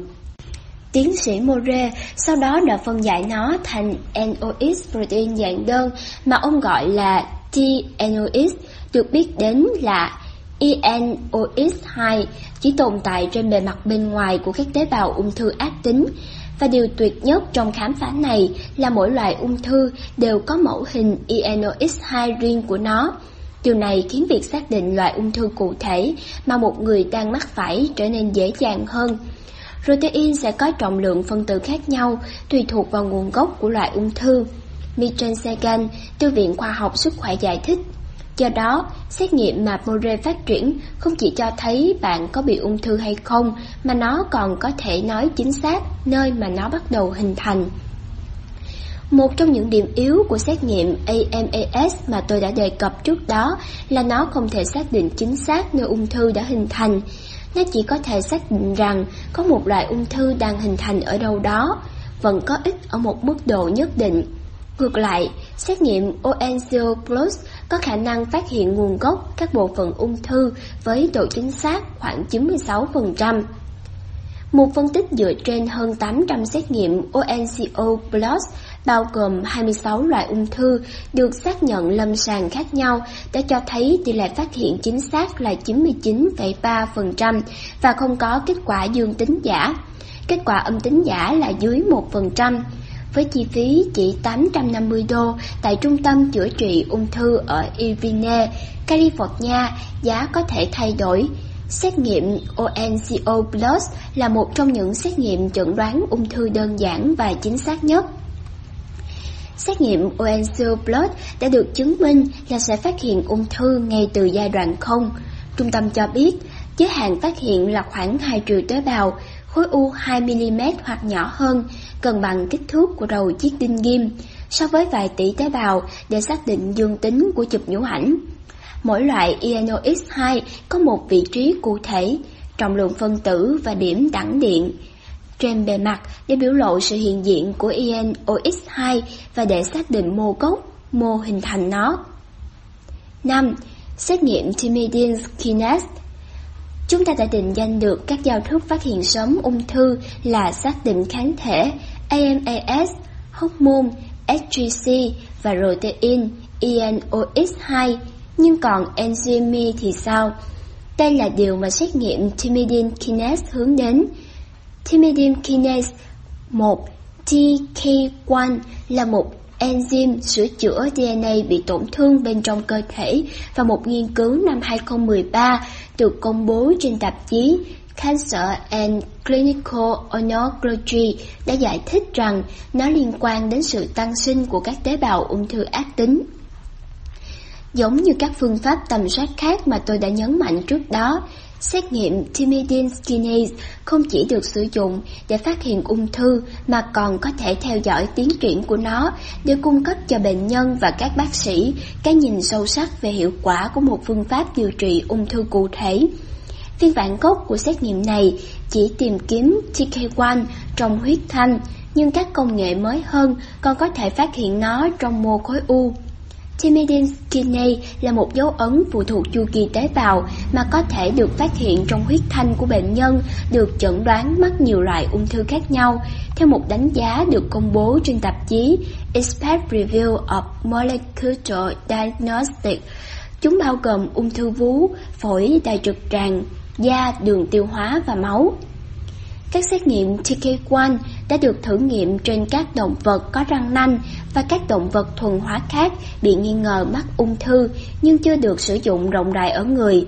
Tuy nhiên, một số nghiên cứu đã kết luận rằng điều này cần phải thay đổi và họ đã đưa ra được các bằng chứng cho thấy sự thành công khi áp dụng phương thức này lên các loài động vật có vú. Một nghiên cứu gần đây hơn được công bố trên tạp chí Cancer Research năm 2014 đã cho thấy rằng việc xét nghiệm TK1 nên được sử dụng cho việc phát hiện và kiểm soát ung thư phổi. Nghiên cứu này đề cập đến TK1 như là một dấu ấn sinh học của ung thư có độ hoàn thiện cao và nó đang tăng lên trong huyết thanh của bệnh nhân, cũng như trong các mô khối u của nhiều loại khối u máu và khối u rắn. Trong khi đó, tạp chí Cancer and Clinical Oncology nhận định TK1 là một dấu ấn ung thư có giá trị trên rất nhiều loại khối u rắn và có thể được coi là một dấu hiệu ung thư phổ quát. Tạp chí The Aspect Review of Molecular Diagnostics đưa ra ý kiến thẳng thắn nhất. Bộ dụng cụ xét nghiệm của Timidin kinase nên được cung cấp với mức chi phí thấp và có thể đóng vai trò là một phương thức xét nghiệm chi phí thấp nhưng hiệu quả trong việc phát hiện và theo dõi tiến triển của nhiều loại ung thư ở người. 6. Xét nghiệm Nagaslase Mặc dù thực tế là hệ thống miễn dịch của chúng ta được trang bị đầy đủ để đối phó với ung thư, nhưng để làm được việc này đòi hỏi phải đáp ứng một số điều kiện nhất định. Để các đại thực bào có thể thăm dò, tấn công và tiêu diệt các tế bào ung thư, Trước tiên, chúng phải được kích hoạt bởi GCMAF, nhân tố kích hoạt nhóm thành phần đại thực bào cụ thể. Nó giúp hệ thống miễn dịch phản hồi với các biến động và trở nên có hiệu lực. Một trong những lý do khiến quá trình này không diễn ra là vì các tế bào ung thư đã học được cách lẻn qua hệ thống miễn dịch bằng việc tạo ra một chất gọi là Nagaslase để ngăn chặn việc sản xuất GCMAF và vô hiệu hóa các đại thực bào. Trong cuốn sách GCMAF Book 2.0 của mình, tiến sĩ Smith đã mô tả các đại thực bào thiếu GCMAF giống như zombie bị mắc kẹt trong trạng thái treo lơ lửng. Nagasley về cơ bản là một loại enzyme được tiết ra bởi các tế bào ung thư khi chúng bắt đầu quá trình hình thành khối u. Nó tấn công lớp ngoại bào của GCMAF, khiến GCMAF suy yếu và mất khả năng tạo ra phản ứng miễn dịch thích hợp đối với sự xâm nhập của ung thư. GCMAF là loại protein kích hoạt các đại thực bào và khởi động toàn bộ phản ứng miễn dịch. Bác sĩ Miss viết, để phá hủy hệ thống miễn dịch và đưa các đại thực bào vào giấc ngủ, các tế bào ung thư và virus sẽ tạo ra nagaslase, loại enzyme ngăn chặn quá trình sản xuất GCMAF. Khi thiếu GCMAF thì ung thư, HIV và nhiều loại virus khác có thể phát triển không kiểm soát. Điều thú vị về Nagalase là cả tế bào ung thư và virus đều có thể tạo ra nó. Ở một số trường hợp, đây lại là nhược điểm của xét nghiệm Nagalase, đặc biệt là khi dùng để xác định bệnh ung thư. Nhưng có một cách dễ dàng để giải quyết vấn đề này. Virus sẽ suy yếu sau một thời gian và đưa Nagalay trở về giới hạn cho phép. Trong khi đó, các tế bào ung thư vẫn tiếp tục tạo ra nó với tốc độ ngày càng nhanh, tính theo cấp số nhân. Một loạt các xét nghiệm Nagasley được thực hiện trong vài tuần hoặc vài tháng sẽ cung cấp kết quả rõ ràng về việc liệu bệnh nhân đang nhiễm virus hay mắc ung thư. Bởi vì Nagalay xuất hiện rất sớm, trước khi các tế bào ung thư có thể di căn. Nó là một công cụ vô giá để phát hiện sớm ung thư và tiêu diệt chúng. Nếu tất cả các bệnh ung thư mới được phát hiện sớm bằng xét nghiệm Nagali thường xuyên, chúng ta có thể đảo ngược chúng bằng GCMAF rất sớm trước khi chụp X-quang có thể tìm thấy chúng và loại bỏ ung thư một lần và mãi mãi, bác sĩ Smith cho biết thêm. Giải pháp cho Nagali điều mà tôi sẽ đi sâu hơn trong các chương sau là đưa thêm GCMF vào cơ thể bằng một loạt các mũi tiêm đơn giản. Một nghiên cứu mới gần đây cũng cho thấy rằng việc nuôi cấy GCMF đặc biệt trong sữa chua có thể mang lại lợi ích tương tự mà không cần đến tiêm thuốc. 7.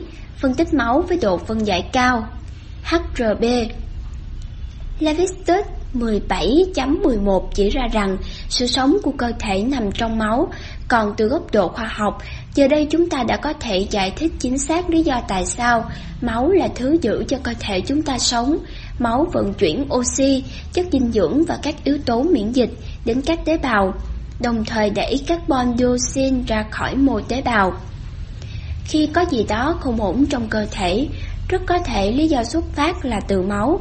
Và nhờ vào công nghệ hiện đại, giờ đây chúng ta đã có khả năng kiểm soát máu kỹ lưỡng để đo nồng độ vitamin và khoáng chất, hàm lượng protein và các thành phần hóa học để chẩn đoán bệnh. Một phân tích máu nâng cao có thể có ích cho việc phát hiện sớm ung thư đã được thực hiện từ những năm 2008 bởi tiến sĩ Raymond Hilu của Viện Hilu ở Malaga, Tây Ban Nha. Trong cuộc phỏng vấn về thu thập tài liệu của tôi, ông đã giải thích về cách mà phương pháp phân tích máu với độ phân giải cao HRB hiển thị chính xác cấu trúc máu để xác định một số bất thường nhất định biểu hiện ung thư. Ông cho biết, đây là một nghiên cứu tế bào máu với độ phân giải cao. Bạn chỉ cần lấy một vài giọt máu từ ngón tay, chúng ta sẽ phóng đại mẫu máu lên 65.000 lần. Nhờ vậy mà tôi có thể thấy được thậm chí là những điều đang xảy ra bên trong các tế bào. Việc này cho tôi một ý tưởng hay ho về sự mất cân bằng, các thiếu sót, các hình thái bất thường và hàm lượng huyết thanh. Nếu trong máu có bất kỳ vấn đề gì, tôi sẽ ghi chép lại và cố gắng sửa chữa nó, chỉ đơn giản như vậy. Mặc dù ban đầu không được phát triển như một công cụ để chẩn đoán ung thư, phân tích HRB đã cung cấp một cái nhìn đặc biệt chính xác về các hoạt động phức tạp của hệ thống tế bào, cho phép người nghiên cứu biết cách tìm kiếm những cơ hội độc nhất, giúp ngoại suy dữ liệu thành chẩn đoán sơ bộ. Phương pháp này có hiệu quả cao trong việc phát hiện sự hiện diện của các tế bào ung thư rất sớm, trước khi chúng có cơ hội phát triển toàn diện thành các khối u. Tiến sĩ Hilu gọi những sự mất cân bằng tế bào này là tiền ung thư. Chúng có thể được điều trị sớm trước khi ung thư bắt đầu di căn. Đó là căn nguyên của bất kỳ căn bệnh nào, ông cho biết. Lưu ý rằng, phân tích HRB có thể phát hiện ra một số bệnh ung thư trước 5 năm, các tế bào bắt đầu có vấn đề, và đây là lúc kính hiển vi trở thành một công cụ rất hữu ích Bởi vì chúng ta bắt đầu nhận thấy những bất thường này từ rất sớm, trước khi căn bệnh xuất hiện, hoặc thậm chí là trước khi ung thư xuất hiện nhiều năm. Do đó, chúng ta có thể ngăn ngừa bệnh tật xảy ra. Ông cũng cho hay, ngay cả khi bệnh nhân đã bị ung thư ở dạng phát triển hơn, phân tích HRB vẫn có thể tìm ra sự mất cân bằng của một tế bào riêng biệt gây ra nó và hình thành một kế hoạch điều trị tùy chỉnh một cách dễ dàng. Và theo bác sĩ Hilu, phòng ngừa và điều trị ung thư là những gì phân tích HRB hướng tới. Tất nhiên, nếu bệnh nhân đã bị ung thư, chúng ta sẽ thấy được sự mất cân bằng trong tế bào mà bệnh nhân đang trải qua và những điều khiến ung thư tiến triển tệ hơn và chúng ta sẽ cố gắng sửa chữa chúng. Do đó, phương thức này rất hữu ích trong việc điều trị. Nhưng tôi chủ yếu thích sử dụng công cụ này để ngăn ngừa bệnh xảy ra ngay từ đầu hơn. Đây là một vài ví dụ về các loại công cụ mà khoa học hiện đại đang ứng dụng dưới dạng bổ trợ cho hoặc hơn thế nữa, thay thế cho phương pháp tầm soát truyền thống bằng bức xạ mà bạn có thể rất quen thuộc. Mỗi phương pháp chẩn đoán mà tôi đã đề cập với bạn ở đây đều an toàn, hiệu quả cao và đặc biệt chính xác. Bạn sẽ thấy an tâm khi biết rằng mình không đầu độc cơ thể trong quá trình cố gắng chữa lành nó. Đó là lý do tại sao các công cụ tầm soát này tồn tại. Và tôi hy vọng bạn sẽ chia sẻ thông tin này với những người thân của mình để giúp họ tránh trở thành nạn nhân của các phương pháp tầm soát dựa trên bức xạ và phẫu thuật, cái gây hại nhiều hơn là giúp đỡ. Tổng kết 1. Việc phát hiện sớm ung thư không phải lúc nào cũng có lợi, nhất là các phương pháp được sử dụng không phải lúc nào cũng chính xác, và trong một vài trường hợp, chúng thậm chí còn gây ung thư. 2. Ung thư cũng chính là cách chữa trị. Khi cơ thể bạn chứa độc đến mức bạn có thể chết vì nó, thì cơ thể sẽ tạo ra một cái túi để nhét tất cả chất độc đó và khóa nó lại. Đó chính là khối u. 3. Những tác động cơ học từ việc chụp nhũ ảnh đối với ung thư vú có thể khiến bạn vừa đau đớn, vừa làm ung thư lan ra. Lượng bức xạ từ việc chụp nhũ ảnh lớn hơn gấp 1.000 lần so với chụp x-quang. 4. Và thí nghiệm PSA cũng giống như chụp nhũ ảnh dành cho nam. 5. Các lựa chọn thay thế tầm soát ung thư thông thường như in nhiệt ký, MAS, xét nghiệm sinh hóa nước tiểu, HGC hay xét nghiệm Oculus xét nghiệm timidin kinase, xét nghiệm Nagasley hoặc phân tích máu với độ phân giải cao sẽ hoàn toàn thay thế được chụp nhũ ảnh hay PSA. Bạn sẽ thấy an tâm hơn khi biết rằng mình không đầu độc cơ thể trong quá trình chữa lành nó. Nếu có thể, rất mong nhận được sự donate ủng hộ của các bạn. Thông tin donate có để ở dưới phần miêu tả để có thêm kinh phí duy trì việc đọc. Xin cảm ơn các bạn rất nhiều. Xin chào và hẹn gặp lại.